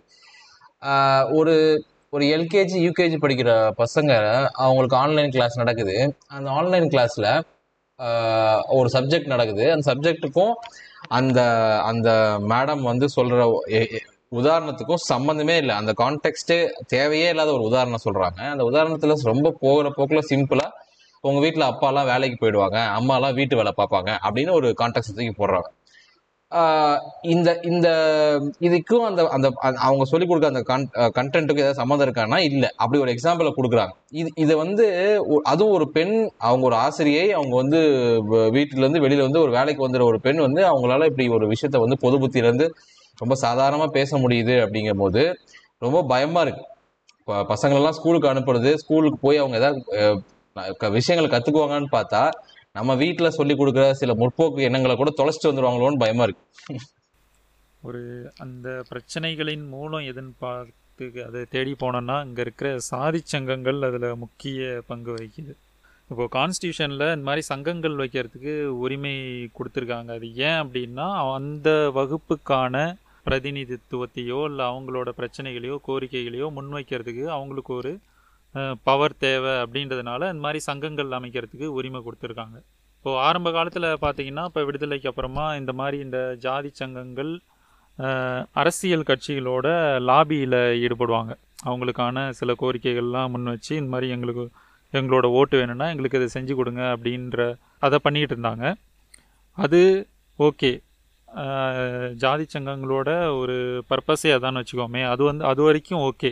இப்போ என்ன ஆகுது அப்படின்னா பிஎம்கே அப்படின்ற அந்த கட்சி உருவானத்துக்கு அப்புறமா எல்லாமே என்ன பண்ணுறாங்க அப்படின்னா அந்த ஜாதி சங்கங்களை எல்லாமே கட்சிகளை அரசியல் கட்சிகளாக மாற்ற ஆரம்பிச்சிட்டாங்க. இப்போ இந்த மாதிரி மாற்றுறதுனால என்ன வருது அப்படின்னா ஒரு வகுப்பு ஒரு சமூகம் இருக்குது அப்படின்னா அந்த சமூகத்தில் யார் பெரிய ஆளாக இருக்காங்களோ யார் பணக்காரராக இருக்காங்களோ அவர் ஃபஸ்ட்டு ஜாதி சங்கம் ஆரம்பிக்கிறாரு அதை அப்படியே கட்சியாக மாற்றுறாரு அதை வந்து அவரோட பொலிட்டிக்கல் பர்பஸ்க்காக அந்த ஜாதியோட மொத்த மக்கள் கூட்டத்தையும் பயன்படுத்திக்கிறாரு. அவங்களுக்கு அந்த ஜாதி வெறிய ஊட்டி விடுறதுலேருந்து அந்த ஜாதி வெறிய அந்த உணர்வை வந்து பாதுகாத்து வைக்கிறதுலேருந்து எல்லா வேலையும் அந்த அவங்களோட அரசியல் ஆதாயத்துக்காக பண்ணிக்கிட்டு இருக்காங்க. இப்போது அந்த ஜாதி சங்கங்கள் அப்படின்றத நெறிமுறைப்படுத்தணுமா? இல்லை இந்த மாதிரி இப்போ ஒரு அரசியல் கட்சி ஜாதி சங்கம் இந்த மாதிரி அரசியல் கட்சியாக மாறுறத நெறிமுறைப்படுத்த வேண்டியிருக்கா? இந்த இதை பற்றி என்ன நினைக்கிறீங்க? ஜாதி சங்கங்கள். இது இந்த இப்போ நம்ம மறுபடியும் எதுக்குள்ளே போகிறோம் அப்படின்னா அந்த அரசியல் வரையறைக்குள் அது அதுக்குள்ள அந்த ஃப்ரேம்குள்ளே தான் நம்ம மறுபடியும் போகிறோம் அந்த ஏன்னா இப்போ ஒரு சங்கம் வச்சு நடத்துறதுக்கு ஒரு சட்டம் அனுமதி கொடுக்குது. அதை அதை அடிப்படையாக வச்சே அவங்க சங்கம் நடத்திப்பாங்க. அதில் போய் நாம் வந்து நீங்கள் வந்து இதில் போய் பெரியாரை சொல்லுங்கள் அம்பேத்கரை சொல்லுங்கன்னா நம்ம எதுவும் சொல்ல முடியாது. இல்லை இல்லை. அவங்க அவங்க அதை சொல்ல தேவையில்ல. அவங்கள வந்து நெறிமுறைப்படுத்த வேண்டிய காலத்துக்கு நம்ம வந்துட்டோமா? ஏன்னா ஜாதி சங்கம் அதுதான் சொல்றேன் நீங்க வந்து நீங்க வந்து ஜாதி சங்கங்களா இருக்கிற வரைக்கும் ஓகே. நீங்க வந்து ஒரு ஜாதிக்கும் ஒரு ஒரு சங்கம் வச்சுக்கோங்க. அதுல பிரச்சனை கிடையாது. ஆனால் நீ வந்து அரசியல் கட்சின்னு ஆரம்பிச்சனா நீ எல்லா வகுப்புல இருந்தும் அதில் பிரதிநிதித்துவம் இரு பிரதிநிதிகள் இருக்கணும் அப்படின்ற மாதிரி கொண்டு வரலாமான்னு கேட்குறேன் ஏன்னா இவங்க அரசியல் ஆதாயத்துக்காக தானே அவங்க அந்த ஜாதியை பயன்படுத்திக்கிறாங்க. அவங்கள மக்காவே வச்சுருக்காங்க.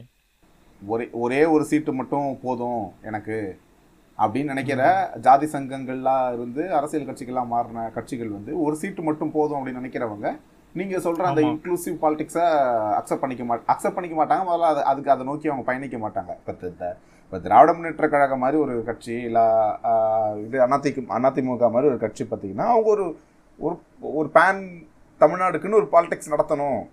ஒரு ஒரு வாக்குகள் அறுவடை செய்யணும். நாம் வந்து ஒரு பவருக்குள்ளே வரணும். அப்படின்னு நினைக்கிறவங்க அந்த நீங்கள் சொல்கிற அந்த இன்க்ளூசிவ் பாலிடிக்ஸ் இன்க்ளூசிவ் பாலிடிக்ஸ்ன்றது அதை என்ன சொல்கிறதுனா எல்லா ஜாதிகளும் அவங்க உள்ளடக்கிப்பாங்க. எது எந்த இடம் எந்த இடத்துல டாமினேட்டாக இருக்கோ எது பவர்ஃபுல்லாக இருக்கோ அதோட ஒரு ஒரு சமரச போக்கை கடைபிடிக்கிறதோ அங்கே ஒரு நெழுவு சிலுவுகளை வ- வச்சுக்கிறதோ இ- இப்படி தான் நடக்கும். அவ்வளோதான் அது அதுதான். இது இந்த இந்த இது நெறிமுறையின் இல்லை. இது கட்சியோட அந்த இங்கேயே இருக்குது. ஒரு ஒரு ஒரு அரசியல் கட்சி அது தேர்தல் அரசியல் கட்சியில் வளர்ச்சி அடையணும் அப்படின்னா அதை நீ இதை பண்ணி தான் ஆகணும். வேறு வழி கிடையாது. இப்போது இப்போ அம்பேத்கரே எடுத்துக்கோங்க. அவரே அரசியலுக்கு வந்தவர் தான் இப்போ அவர் எஸ்சிஎஸ்டி அப்போ அவர் வந்து தாழ்த்தப்பட்டவர்களான இது அமைப்புன்னு ஒன்று வச்சிருக்கும்போது அதுக்கப்புறம் அவர் என்ன வாக்குறுதி கொடுக்குறாருன்னா தேவைப்பட்டால் வந்து பிற்படுத்தப்பட்டவர்களையும் இங்கே சேர்த்து இந்த இந்த அமைப்போட பேரை மாற்றதுக்கும் நான் தயாராக இருக்கிறேன். அப்படின்ற அது அப்படியே அங்கேருந்து அப்படியே அம்பேத்கர் இருந்து வெட்டி நம்ம இங்கே ஸ்டார்ட் பண்ணோம்னா திரும்பவும் என்ன சொல்கிறார் அப்படின்னா இந்த மாதிரி வந்து அவர் எல்லா மேடைகளும் சொல்லுவார்ல இப்போ பாமக அவர் கவுண்டர் பண்ணும்போது கூட என்ன சொல்லுவார் அப்படின்னா நாங்கள் பிசிக்களுக்கு நாங்கள் கேட்டிருக்கோம். நாங்கள் வந்து பேசியிருக்கிறோம். அப்படின்னு. இது இப்படி எல்லா கட்சிகளுமே சொல்கிறது தான் அது. எல்லா கட்சியுமே அந்த இன்க்ளூசிவ் பாலிசி மற்றபடி கருணாஸ் மாதிரியோ சின்ன சின்ன கட்சி இங்கே நீங்கள் கொங்கு வேளாளர் அமைப்பு மாதிரி இந்த மாதிரி ஒரு ஒரு சீட்டுக்கெல்லாம் பார்க்குறவங்க அதை பண்ண முடியாது. அவங்களோட கன்சால்டேஷனே அந்த ஜாதி மட்டும்தான். அவங்களால தான் இங்க பிரச்சனைகள் உருவாகும். அவங்களால தான் இதெல்லாம் பாதுகாத்து இல்ல. இந்த பிற்போக்குத்தனம் அப்படி அப்படி நான் பார்க்கல. அப்படி நான் பார்க்கல ஏன்னா வந்து ஜாதி சங்கங்கள் ஜாதியை வளர்த்துருக்காது ஏன்னா அந்த சமூகமே ஜாதியா தான் இருக்கு இல்ல அவங்க அதை அறுவடை. பண்றாங்க சங்கங்கள் ஹார்வெஸ்ட் பண்றாங்க. அவ்வளவுதான் அந்த ஆமா மக்களை பயன்படுத்திக்கிறாங்கல்ல அவங்களோட ஒரு. தனிப்பட்ட நபரோட. அரசியல் ஆதாயத்துக்காக பயன்படுத்திக்கிறாங்கல்ல இதை தடுக்க முடியுமா அப்படின்றதுதான் இதை தடுக்க முடியாது அதுதான் சொல்றேன்ல இப்போ இப்போ தேர்தல் அரசியலே எப்படி இயங்குது அப்படின்னா கன்சாலிடேட் பண்றதுதான் அவங்களோட மைய நோக்கமே எப்படி எப்படிலாம் கன்சாலிடேட் பண்ணி ஓட்டை நம்ம வந்து ஓட் பேங்காக மாற்றணும் அப்படின்றது இப்போ ஒரு ஜாதி அமைப்பு ஏற்கனவே பிளவுபட்டு தான் இருக்குது. ஒருத்தர் இவங்க போய் மெனக்கெட்டு நாலு பேரை நாலு விஷயம் சொல்லி நீ வேற நான் வேறன்னு பிளவுபடுத்தி ஓட்டு வாங்குறதுக்கு சமூகம் தான் அழகா அல்வா துண்டு மாதிரி இருக்குது பிளவுபட்டு. அவன் அவன் ஜாதியை பிரிஞ்சிருக்கிறானே. அவங்க போய் அதை அறுவடை தான் செய்ய பண்ண பார்ப்பாங்க. இப்போ இது இதுதானே இப்ப பாமக பின்னோக்கி இழுத்துட்டு போகுது. இப்ப நடக்கிற பிரச்சனைகளுக்கு அதான ஒரு பெரிய அவ அது ஒரு ஃபேக்டர் மூலமா அவங்க ஒரு அவங்க அவங்க அதுல சில கூ அது ஒன் ஆஃப் த ஃபேக்டர்ஸ் அவ்வளோ அவ்வளோதான் அது சமூகத்தை பின்னு சமூகம் பின்னோக்கி தான் இருக்குதுன்ற இந்த டிக்டாக்ல இந்த வீடியோ பண்றவங்க எல்லாம் யாரை முன்னிறுத்துறாங்க அப்படின்னு பார்த்தா இந்த மாதிரி ஜாதி கட்சி தலைவர்களை தான் முன்னிறுத்துறாங்க அவங்கெல்லாம்? ரொம்ப சொற்பமான? ஆட்கள் தான் அவங்க ரொம்ப ரொம்ப ரொம்ப ரொம்ப அந்த டிக்டாக் முன்னாடி வரவங்க ரொம்ப சொற்பமான ஆட்கள் ஜாதிய வாழ்வியலா மாத்திக்கிட்டு அதை இப்ப இப்ப இப்ப என்ன நம்ம தா நம்மளோட ரெண்டு வருஷம் மூணு வருஷம் பிடிச்சி பிடிச்சி பின்னாடி இழுக்கிறாங்கன்ற பாதுகாத்து வைக்கிறாங்க. அப்படியே இவங்க ஒரு ஸ்டெப். முன்னாடி போகாம. ஆமா அது இழுக்க தான் செய்வாங்க. ஏன்னா முன்னு முன்னுக்கு பிடிச்சி இழுக்கிறதுக்குன்னு இப்ப ஆள் இல்லைல்ல. இப்ப அது அந்த அந்த டிஸ்கஸ் இப்ப வந்து இப்போ சொன்ன மாதிரி அகடமிக்ல நம்ம அந்த வேலையை பண்றது கிடையாது. ஒரு கல்வி கூடங்கள்ல அந்த வேலையை நம்ம பண்றது இல்ல ஒரு சமூக மாற்றத்துக்கான ஒரு சிந்தனையை வளர்த்தெடுக்கிறதுல ஒரு வேலையை பண்றது இல்ல முதல்ல சமூக மாற்றம் சமூக மாற்றம்னு இப்ப நம்ம பேசிட்டு இருக்கோம்ல. அந்த சமூக மாற்றம்னா என்ன? இந்த இங்க சமூகம்ன்றது வந்து எதை குறிக்குது? இந்த சோஷியல் வேல்யூ சிஸ்டம் எதை எது எதை சோர்ஸாக அதுக்கு அதோட பேஸாக எது இருக்குது அப்படின்றத நம்ம அதை நம்ம நூல் பிடிச்சி போனோம் அப்படின்னா அங்கே நம்மளுக்கு இந்து மதம் தான் இருக்குது. இந்து ரிலீஜன் தான் பாய்சனஸாக இருந்திருக்குது. இப்போ அதை பற்றி பேசுறதுக்கு தான் இங்கே துணிவே இல்லை. முக்கால்வாசி. இப்போ ரிலிஜன் நம்ம போயிட்டாலே என்ன பிரச்சனைனா எல்லாருக்கும் கொஞ்சம் வந்து கை கால் நடுக்க ஆரம்பிச்சிடும் அது அது பேசணுமா? இப்போ அப்படிலாம் நடக்குமா?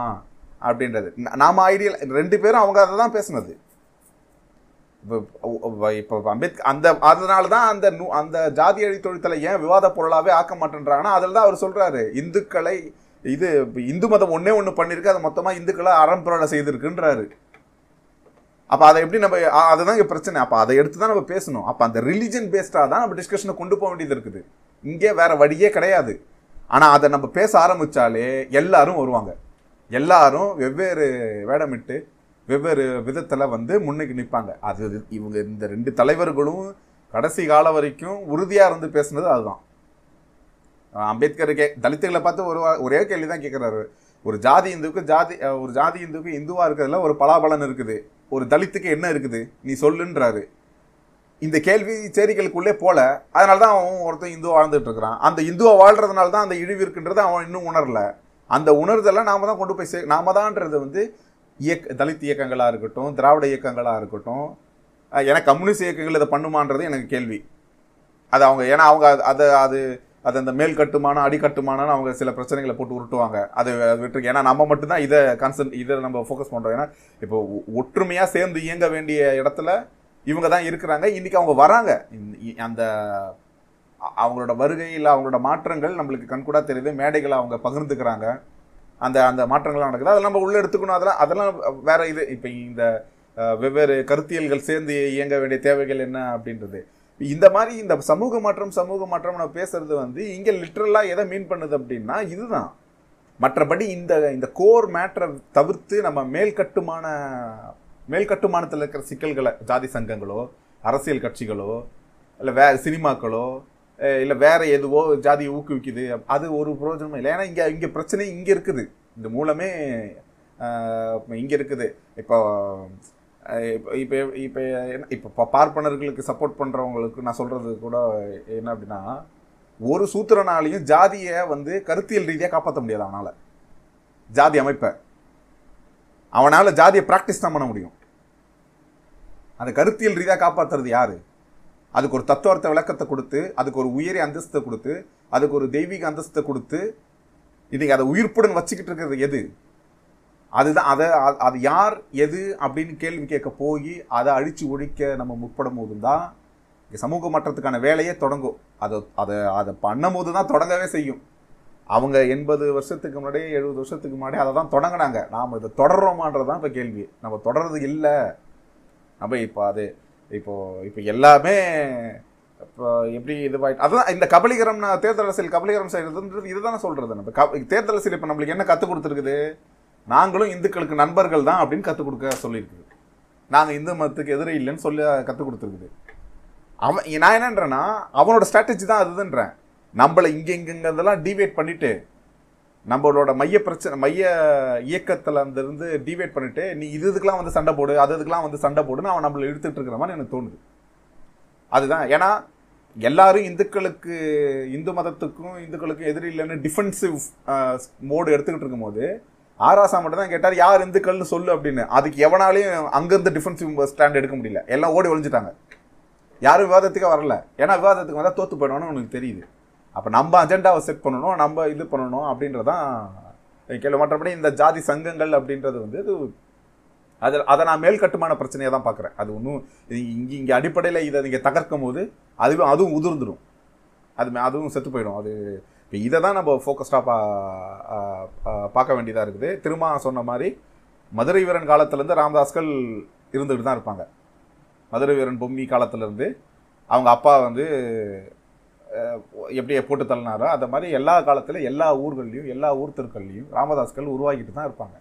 ஒரு ராமதாஸ் நம்மளுக்கு கண்ணுக்கு தெரிஞ்சு கட்சியாக வளர்ந்து நிற்கிறாரு எத்தனோ ராமதாஸ்கள் க கண்ணுக்கே தெரியாமல் ராமதாஸ்களாக வாழ்ந்துக்கிட்டு தான் இருப்பாங்க. ராமதாஸ்களை உருவாக்குறதுக்கான செழுமையான நிலம் சமூகம் இங்கே இருக்குது. அதை நம்ம அழித்து ஒழிக்கணும். அந்த மண்ணை செப்படைடணும் அதுதான் நம்ம பண்ண வேண்டியது. இப்போ கட்சிகள் இந்த மாதிரி சின்ன சின்ன ஜாதி அமைப்புகள் வந்து கட்சிகளாக மாறி நிற்கிறது இது இதில் வந்து ரெண்டு ரெண்டு விஷயமும் இருக்குது அவர் சொன்ன மாதிரி ஏற்கனவே இந்த சமூகம் பிற்போக்கான ஜாதிய கட்டுமானங்களால் இறுகி போன ஒரு சமூகமாக இருக்கனால தான் இந்த மாதிரியான கோஷ்டிகள் வந்து அது பெரிய பெருமளவில் அதுலேருந்து அறுவடை பண்ண முடியுது. அதுதான் ஆக்சுவலான அதாவது நம்ம ஒரு அனாலிசிஸ் பண்ணும்போது எப்பவுமே கீழே இருந்து தான் போ- போவோம். டா- அந்த நம்ம அது அதோட ரூட் காஸ்ட் கண்டுபிடிக்கும் போது ஸோ கீழே இருந்து போகும்போது இதுதான் வந்து ஸ்ட்ர- இது அதுக்கான காரணமாக இருக்கு. இப்போ நம்ம நம்ம அடிப்படையில் ரொம்ப ஜாதியவாதிகளாக இருக்கனால தான் நம்மளை அவங்க பயன்படுத்திக்கிறாங்க. இது ஆனால் ஒரு கட்டத்துக்கு மேலே என்ன பண்ணுறாங்க அப்படின்னா அதை நம்ம கன்சல்டேட் பண்ணிட்டோம் பண்ணிட்டாங்க பண்ணதுக்கப்புறம் அதை இறுக்கமாக பிடிச்சிக்கிறாங்க. இப்போ நான் நிறைய இளைஞர்களை பார்த்து நான் வந்து ஒரு கொங்கு பெல்ட்லேருந்து வரவன் அந்த கொங்கு பெல்ட்லாம் பார்த்தீங்கன்னா இந்த இந்த கொங்கு கட்சி இருக்குது இந்த ஈஸ்வரன் அந்த மாதிரி கட்சிகள்லாம் இருக்குது அந்த கட்சிகள்லாம் வந்து சின்ன சின்ன இளைஞர்கள் சின்ன சின்ன பசங்களை வந்து அந்த அந்த ப்ரைடு சிஸ்டம்குள்ளேயே வச்சுக்கிறதுக்கு நிறைய மெனக்கிடுறாங்க நிறைய நிறைய செலவு செய்கிறாங்க அது அது அது வந்து சும்மா நம்ம த புறந்தரிட முடியாது. அது அதில் ஒரு பெரிய அர்ஜெண்டா இருக்குது ஏன்னா நீங்கள் ஒரு ஜாதி கட்சியாக இருந்து அந்த கட்சி வந்து தேர்தலில் போட்டியிடுதுன்னா நம்ம தேர்தல் அப்போ வந்து பேசுறது மட்டும் இல்லை. ஒரு திருவிழான்னா அந்த இடத்துல ஒரு கூட்டத்தை போடுவாங்க. அந்த கூட்டத்தில் வந்து எல்லா இளைஞர்களுக்கும் ஒரே மாதிரியான டிஷர்ட்ஸை பிரிண்ட் பண்ணுறது அதுக்கு பின்னாடி வந்து இந்த இவன்டா அவன்டான்னு எழுதுறது. அப்புறம் அந்த கொடிகளை கட்டுறது நெத்தியில் பேண்டு கட்டுறது கையில் கயிறு கட்டுறது இந்த அந்த ஃப்ளெக்ஸ் அடிக்கிறது இ- இந்த இந்த இந்த இந்த கொண்டாட்ட மனநிலை இருக்குல்ல இந்த கொண்டாட்டத்தை வந்து அவன் ஜாதி ஜாதினால அந்த கொண்டாட்ட மனநிலைக்கு வந்து உள்- உள்ளாக்கப்படுறான். அப்ப என்ன ஆகுதுன்னா அவன் அதுக்குள்ள மீண்டும் மீண்டும் ரொம்ப இறுகி போய் அது அதை அதை பத்தி அவன்கிட்ட போய் ஒரு உரையாடலே நிகழ்த்த முடியாத அளவுக்கு தள்ளி போயிடுறான். இப்ப அவன்கிட்ட போய் நான் அதை பேசினேன்னா என்னை அவன் வந்து என்னோட சின்ன பையனா இருந்தா கூட ஒரு முதல் ஏதோ பெரிய எதிரி மாதிரி பாக்குறான். அவன் வந்து அதுக்கப்புறம் நான் அந்த பக்கம் போனேன்னா அவன் தள்ளி போயிடுறான். என்னை- நான் அவங்க கூட பேசவே முடியறதில்ல. அந்த சூழ்நிலைக்கு அவன் இல்லை இல்லைன்னா வேற எவனா தெரியாதவனா இருந்தா என்னை வந்து அடி கூட அந்த மாதிரி அந்த மாதிரி மாறிடுறான். So- ஒரே ஜாதிக்குள்ள இருக்கிறவங்களே இப்போ இப்போ நம்ம எக்ஸாம்பிளுக்கு எடுத்துட்டோம்னா இப்போ வன்னியர்கள்னு இருக்காங்கன்னா அங்க டிஎம்கேவுக்கு ஓட்டு போடாத வன்னியர்களை வன்னியர்களே திட்டுறாங்க. ரொம்ப தரக்குறைவா பேசுறாங்க. ஆமா. இந்த அளவுக்கு தான் இருக்கு. அதான் அது இது அது- அந்த அந்த ஆங்கிளே நம்ம பார்க்கணும் தான். அந்த நீங்க சொன்ன மாதிரி அதுல கொஞ்சம் ஒரு செக் அண்ட் பேலன்ஸ் கொண்டு வரணும். இதெல்லாம் யார் செய்யறது? இதெல்லாம் இதெல்லாம் ஒரு பெரிய விஷயங்கள்லாம் இருக்கு. கடைசியா நான் ஒண்ணு வந்து சொல்லணும்னு நினைக்கிறேன். இப்போ இந்த சேலஞ்ச் இந்த சேலஞ்சு நம்மளுக்கு உணர்த்துவது என்ன அப்படின்னா சமூகம் அவ்வளோ கெட்டி தட்டி போய் இருக்குது ஆனா அதை. நம்ம அந்த அந்த அந்த கெட்டி தட்டி போய் இருக்கிற அந்த கான்கிரீட் இருக்குல்ல அந்த கான்கிரீட்டை பேக்கிறதுக்கு நாம என்ன டூல்ஸ் வச்சிருக்கிறோம் என்ன நம்ம பேர்த்து எடுக்கிறதுக்கான நம்மக்கிட்ட என்ன கடப்பார் இருக்கு என்ன கத்தி இருக்கு என்ன அதுதான் இப்போ கேள்வியா இருக்கு. ஏன்னா அவ்வளோ பிரச்சனை இருக்கு. ஆனால் நம்ம அதுலேருந்து நிறைய வெவ்வேறு விஷயங்களை நம்ம நிறைய டிவைட் ஆகிட்டோன்ற நம்ம பெரியாருக்கு பிறகு போஸ்ட் பெரியாருக்கு பிறகு நம்ம நிறைய விஷயங்களை பேசி இப்போ நான் எனக்கு என்ன தோணுது அப்படின்னா அந்த தமிழ் தேசியமாக திராவிடமான்ற அந்த டிஸ்கஷன் கூட இதில் நம்மளை இங்கேருந்து இதில் டிவைட் பண்ணுறதுக்கான ஒரு சூழ்ச்சியாக கூட இருக்கும்னு நினைக்கிறேன் இப்போ நம்ம அதை போய் இப்போ அவனை எக்ஸ்போஸ் பண்ணுறது அவனை நீ அவன் வந்து ஒரு அவன் வந்து ஒரு இப்போ இது பி டீம் இதை சொல்கிறதுக்கு இப்போ என்ன அப்படின்னா மைய பிரச்சனை. இதுலேருந்து நம்மளை நிறைய டிவைட் பண்ணுறதுக்கு நிறைய விஷயங்கள் வந்திருக்கு. ஈவன் அம்பேத்கரிஸ்ட் என்ன சொல்லுவாங்கன்னா அம்பேத்கரிஸ்ட் பெரிய ஈவன் பெரியார்ஸ்டே சொல்கிறது தான் அவங்க. கம்யூனிஸ்ட் இயக்கங்களே அப்படி ஒரு டிவியேஷன் தான் சொல்லுவாங்க. நூறு வருஷத்துக்கு முன்னாடி ஆர்எஸ்எஸ் எதுக்கு தோற்றுவிக்கப்பட்டதோ அது அது வந்து பார்ப்பன மேலாதிக்கத்தை காப்பாற்றுறதுக்காக தோற்றுவிக்கப்பட்டதுன்னா இது அந்த பார்ப்பனியத்தை எதிர்த்து எந்த இயக்கமும் ஃபோக்கஸ்டாக செயல்படக்கூடாதுன்றதுக்காக தோற்றுவிக்கப்பட்டதுன்னு அவங்க ஒரு விமர்சனம் வைப்பாங்க. இது இந்த சைடு அந்த பக்கம் நீ போவாத என்ன தொற்றாத அப்படின்றதுக்காக நம்ம இந்த பக்கம் அந்த மாதிரி நிறைய டிவியேஷன் இப்போ வர ஆரம்பிச்சிருச்சு. நிறைய நம்ம இது அது அதுலேருந்து நம்ம விலகி விலகி இப்போ சாதான் எனக்கு தெரிஞ்சு இந்த பெரியார் அம்பேத்கரோட இந்த ஜாதி ஒழிப்பு கருத்துக்கள் எந்த அளவுக்கு வெளியில் வந்திருக்கு? அதுதான் இப்போ ஆமாம் நான் நான் தான் நான் கடைசியாக ஒன்று சொல்கிறேன் சொல்லி முடிச்சுக்கிறேன்.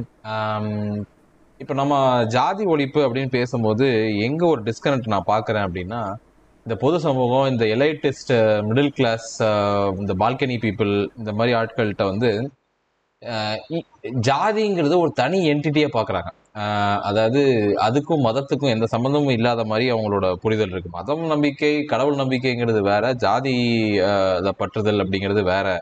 அப்படியான ஒரு என்ட்ரியை பார்க்குறாங்க இப்போ நம்ம அவங்ககிட்ட பேசும்போது சொல்கிறாங்க நான் யாரையும் ஜாதி பார்த்து ஒதுக்குறது இல்லைப்பா. நான் யாரையும் ஜாதி பார்த்து அப்ரஸ் பண்ணுறது இல்லை. ஆனால் எனக்கு ம- நான் இந்து நான் எனக்கு வந்து கடவுள் நம்பிக்கை இருக்குது நான் இந்து இந்து இந்துக்களை இந்து பண்டிகை எல்லாம் கொண்டாடுவேன் எல்லாரும்.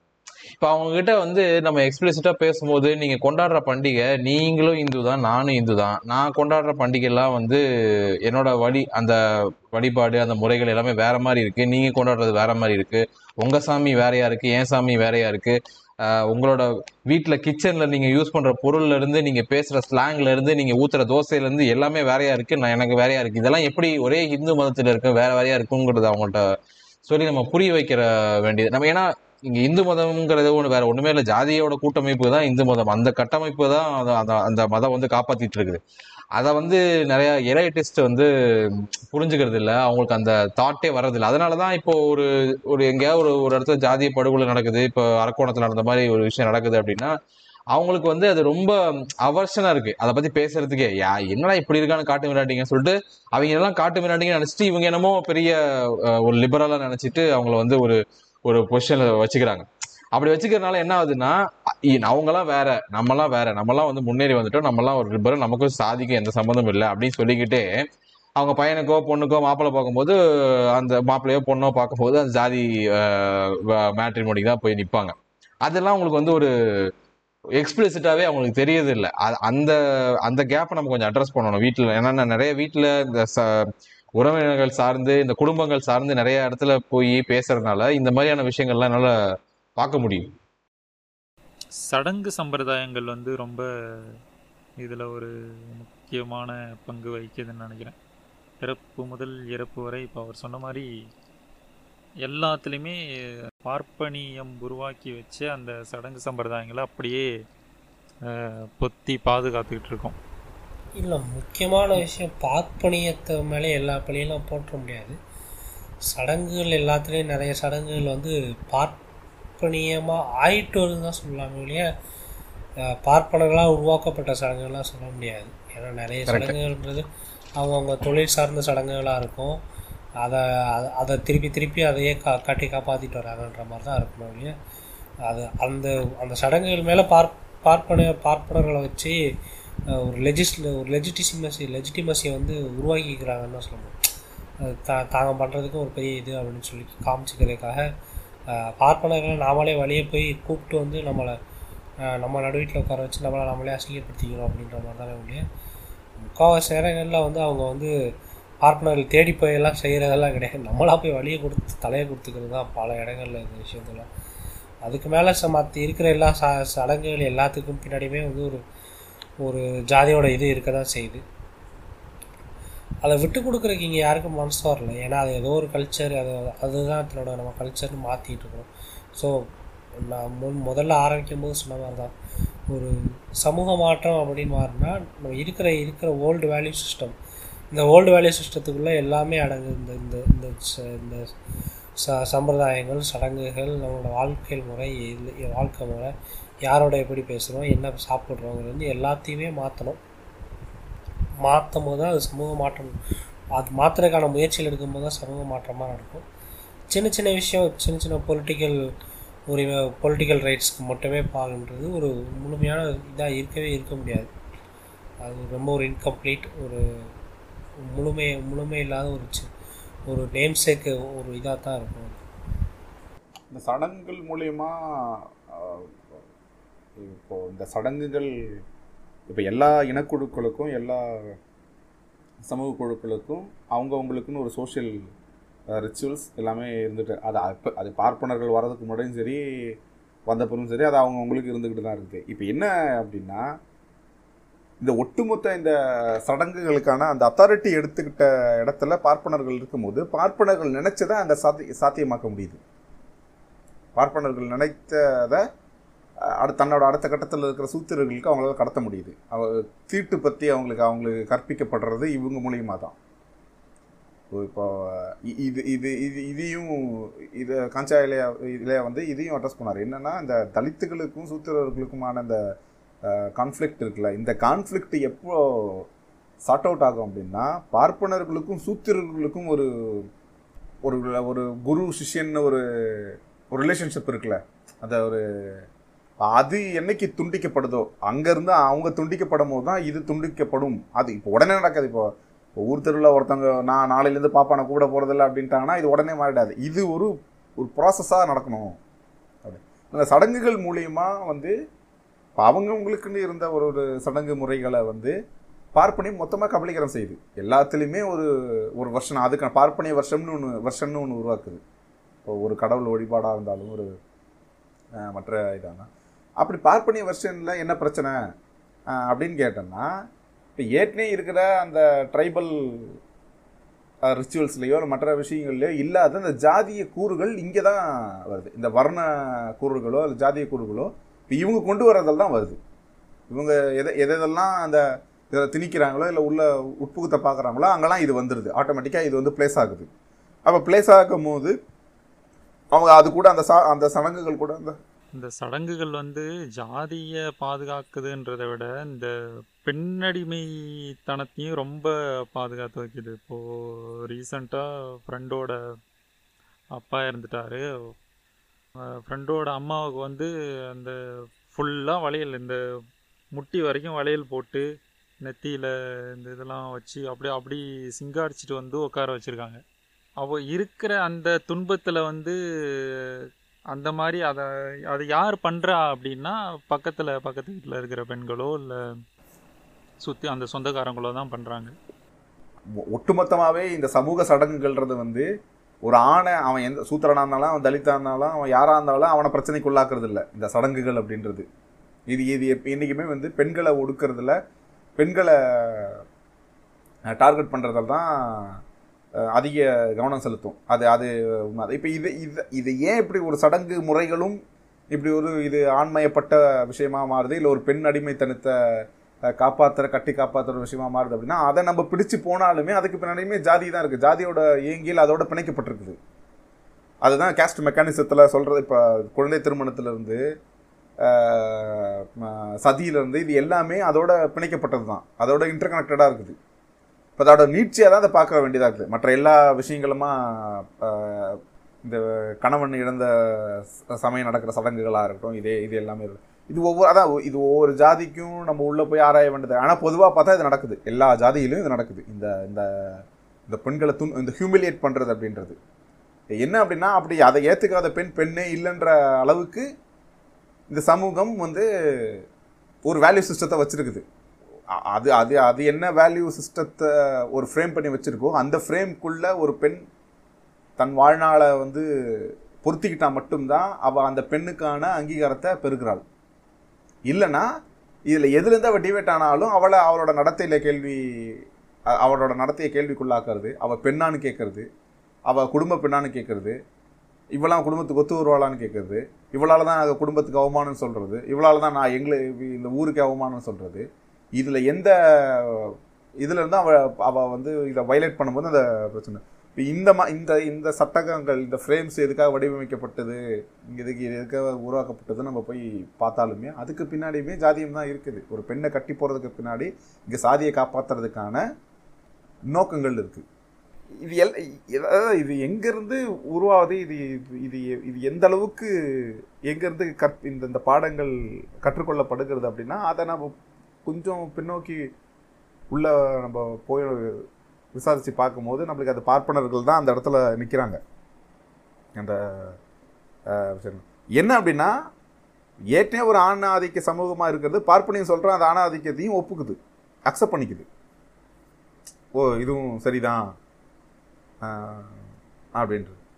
இல்லை இந்த சடங்குகள் விஷயங்களை பற்றி அதான் நான் முன்னாடியே சொன்ன மாதிரி சடங்குகள் ஜாதியை காப்பாத்துறது பெண்ணடிமை தினத்தை காப்பாத்துறதே இந்த சடங்குகள் தான். இந்த சடங்குகளை வந்து இவங்க கலாச்சாரம் அவங்களோட பண்பாடு அப்படின்னு புகுத்தின புகுத்தின ஒரு ஒரு விஷயம்தான் வந்து இந்த இந்த ஜாதி அமைப்பிலேயே இந்த அடிப்படைவாதத்திலேயே வந்து ஒரு மிகப்பெரிய சா- அவங்க அவங்கள பொறுத்த வரைக்கும் அது மிகப்பெரிய சாதனைன்னு கூட சொல்லுவேன். ஏன்னா நீங்கள் டேரெக்டாக ஒரு இண்டிவிஜுவலாக எந்த இடத்துல வந்து ஜாதி வந்து அவனை பின்னி பிணையுது அப்படின்னா இந்த இந்த திருவிழாக்கள்லையும் இந்த கொண்டாட்டங்கள்லையும் என்றைக்குமே ஒரு ஒரு ஒரு விஷயம் அவனோட கொண்டாட்ட மனநிலையில் வந்து அவனுக்கு அவனை வந்து வச்சிருக்கு அப்படின்னா தான் அவன் வந்து அதில் ரொம்ப தீவிரமாக அதை விடாமல் வச்சிருப்பான்.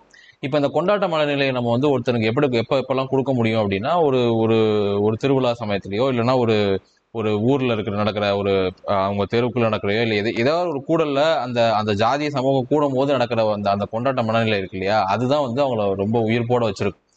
அப்படி அப்படி இந்த கொண் இந்த மனநிலைகளை வந்து அங்கே நடக்க சடங்குகள் அங்கே நடக்கிற இதில் அதுக்கு மெனக்கெடல்கள் அதுக்கான உழைப்பு அதுக்கான ஒரு என்ன சொல்றது? அதுக்கான எஃபர்ட் இது எல்லாமே வந்து அவங்கள வந்து இயங்க வைக்குது. அதுக்குள்ளேயே இயங்க வைக்குது. ஸோ அதை வந்து உடைக்கிறதுங்கிறது வந்து ரொம்ப இந்த இது இதில் இப்போ அந்த ரீசெண்டாக நான் அந்த விஷயம் சொன்னேனே அதில் வந்து அவ்வளோ இந்த குரூயல்ட்டி தான் தெரிஞ்சுது. அவ்வளோ வன்மம் தான் ஒரு சுற்றி நின்றுட்டு எல்லாம் சொந்தக்காரங்க தான். அதை ஃபுல்லாக போட்டு மேக்கப்லாம் பண்ணி அதை அது இதெல்லாம். அதை இன்டர்னலைஸ் பண்றது யார் அப்படின்னா பெண்கள் தான். அதுதான்- அதுதான் இந்த சுத்தி சிஸ்டத்தோட-. இந்த இந்த அது பியூட்டி அது இன்ட்ரெஸ்டிங் சொல்றதா அது என்ன இழவுன்னு சொல்றதுன்னு தெரியல. இந்த சம்பிரதாயங்கள்ல வந்து இது வந்து பாத்தீங்கன்னா அம்பேத்கர் சொல்லும் போது இது ஒரு எ- எந்த எந்த மதமும் எந்த கலாச்சாரமும் வந்து நமக்கு ஒரு ஒரு அடிப்படையான ஒரு விஷயம் என்ன பண்ணுதுன்னா ரூல்ஸை வந்து செட் பண்ணுது. எய்தர் நீ ஒரு விஷயத்த செஞ்சா உனக்கு வந்து சில பலன்கள் கிடைக்கிற மாதிரியான ரூலா இருக்கலாம். இல்ல நீ ஒரு விஷயத்த செய்யலைன்னா உனக்கு சில விஷயங்கள் நீ இழக்க வேண்டியது இருக்குங்கிற மாதிரியான பனிஷ்மெண்ட்ஸா இருக்கலாம். ஒன்று ஒரு ஒரு உங்களுக்கு வந்து ஒரு ஒரு கிஃப்ட் ஒன்று கொடுக்கும். இல்லைன்னா உன்னை பனிஷ் பண்ணும். இப்படிங்கிற மாதிரியான இந்த இந்த ரூல்ஸ் இருக்கு இல்லையா? அந்த ரூல் புக் ரூல் புக்ஸ் இது இது இதுக்குள்ளே தான் எல்லா சடங்குகளும் அமைஞ்சிருக்கும். நீங்க பாத்தீங்கன்னா. இப்போ நீங்க நீங்க சொன்ன மாதிரி அந்த கையில அதை போட்டு அவ்வளவு கொடுமையா உடைக்கணும் அப்படிங்கிறத நீங்க பெண்கள்கிட்ட போய் கேட்டீங்கன்னா அப்படி செய்யலைன்னா அவர் ஆத்மா சாந்தி ஆகாது அப்படி செய்யலைன்னா அவர் வந்து அவங்கள சுத்தி சுத்தி வருவாங்க. இவங்களால அவங்கள மறக்கவே முடியாது. அப்படி செய் இந்த மாதிரி நிறைய காரணங்களை நிறைய பனிஷ்மெண்ட்ஸை வந்து அதை சுத்தி சுத்தி கோட் பண்ணியிருப்பாங்க இல்லைன்னா இதுவே ஒரு நல்ல சடங்கா இருக்குன்னு வச்சுக்கோங்களேன். ஒருத்தங்க வந்து அந்த இதுக்காக இப்போ குழந்தை பிறக்க போகுதுன்ட்டு வளகாப்பு வைக்கிறாங்கன்னு வச்சுக்கோங்களேன். அதுல வந்து கன்னத்துல இது பண்ணுவாங்க அது பண்ணுவாங்க அதே வலையில கையில போட்டு விடுவாங்க. அதுக்கு வந்து ஒரு நல்ல ரீசனிங் வந்து ஒரு நல்ல பலன் கொடுக்கக்கூடிய ஒரு ரீசனிங் வந்து சொல்லுவாங்க. இதுதான் விஷயம் அதுல. ஓகே இந்த இந்த விவாதத்தை இத்துடன் நிறைவு செய்வோம். நன்றி ஹரி. நன்றி நன்றி மாஸ்டர். நன்றி சுப்பு. நன்றி சரவணன். ஓகே நன்றி. நன்றி நன்றி.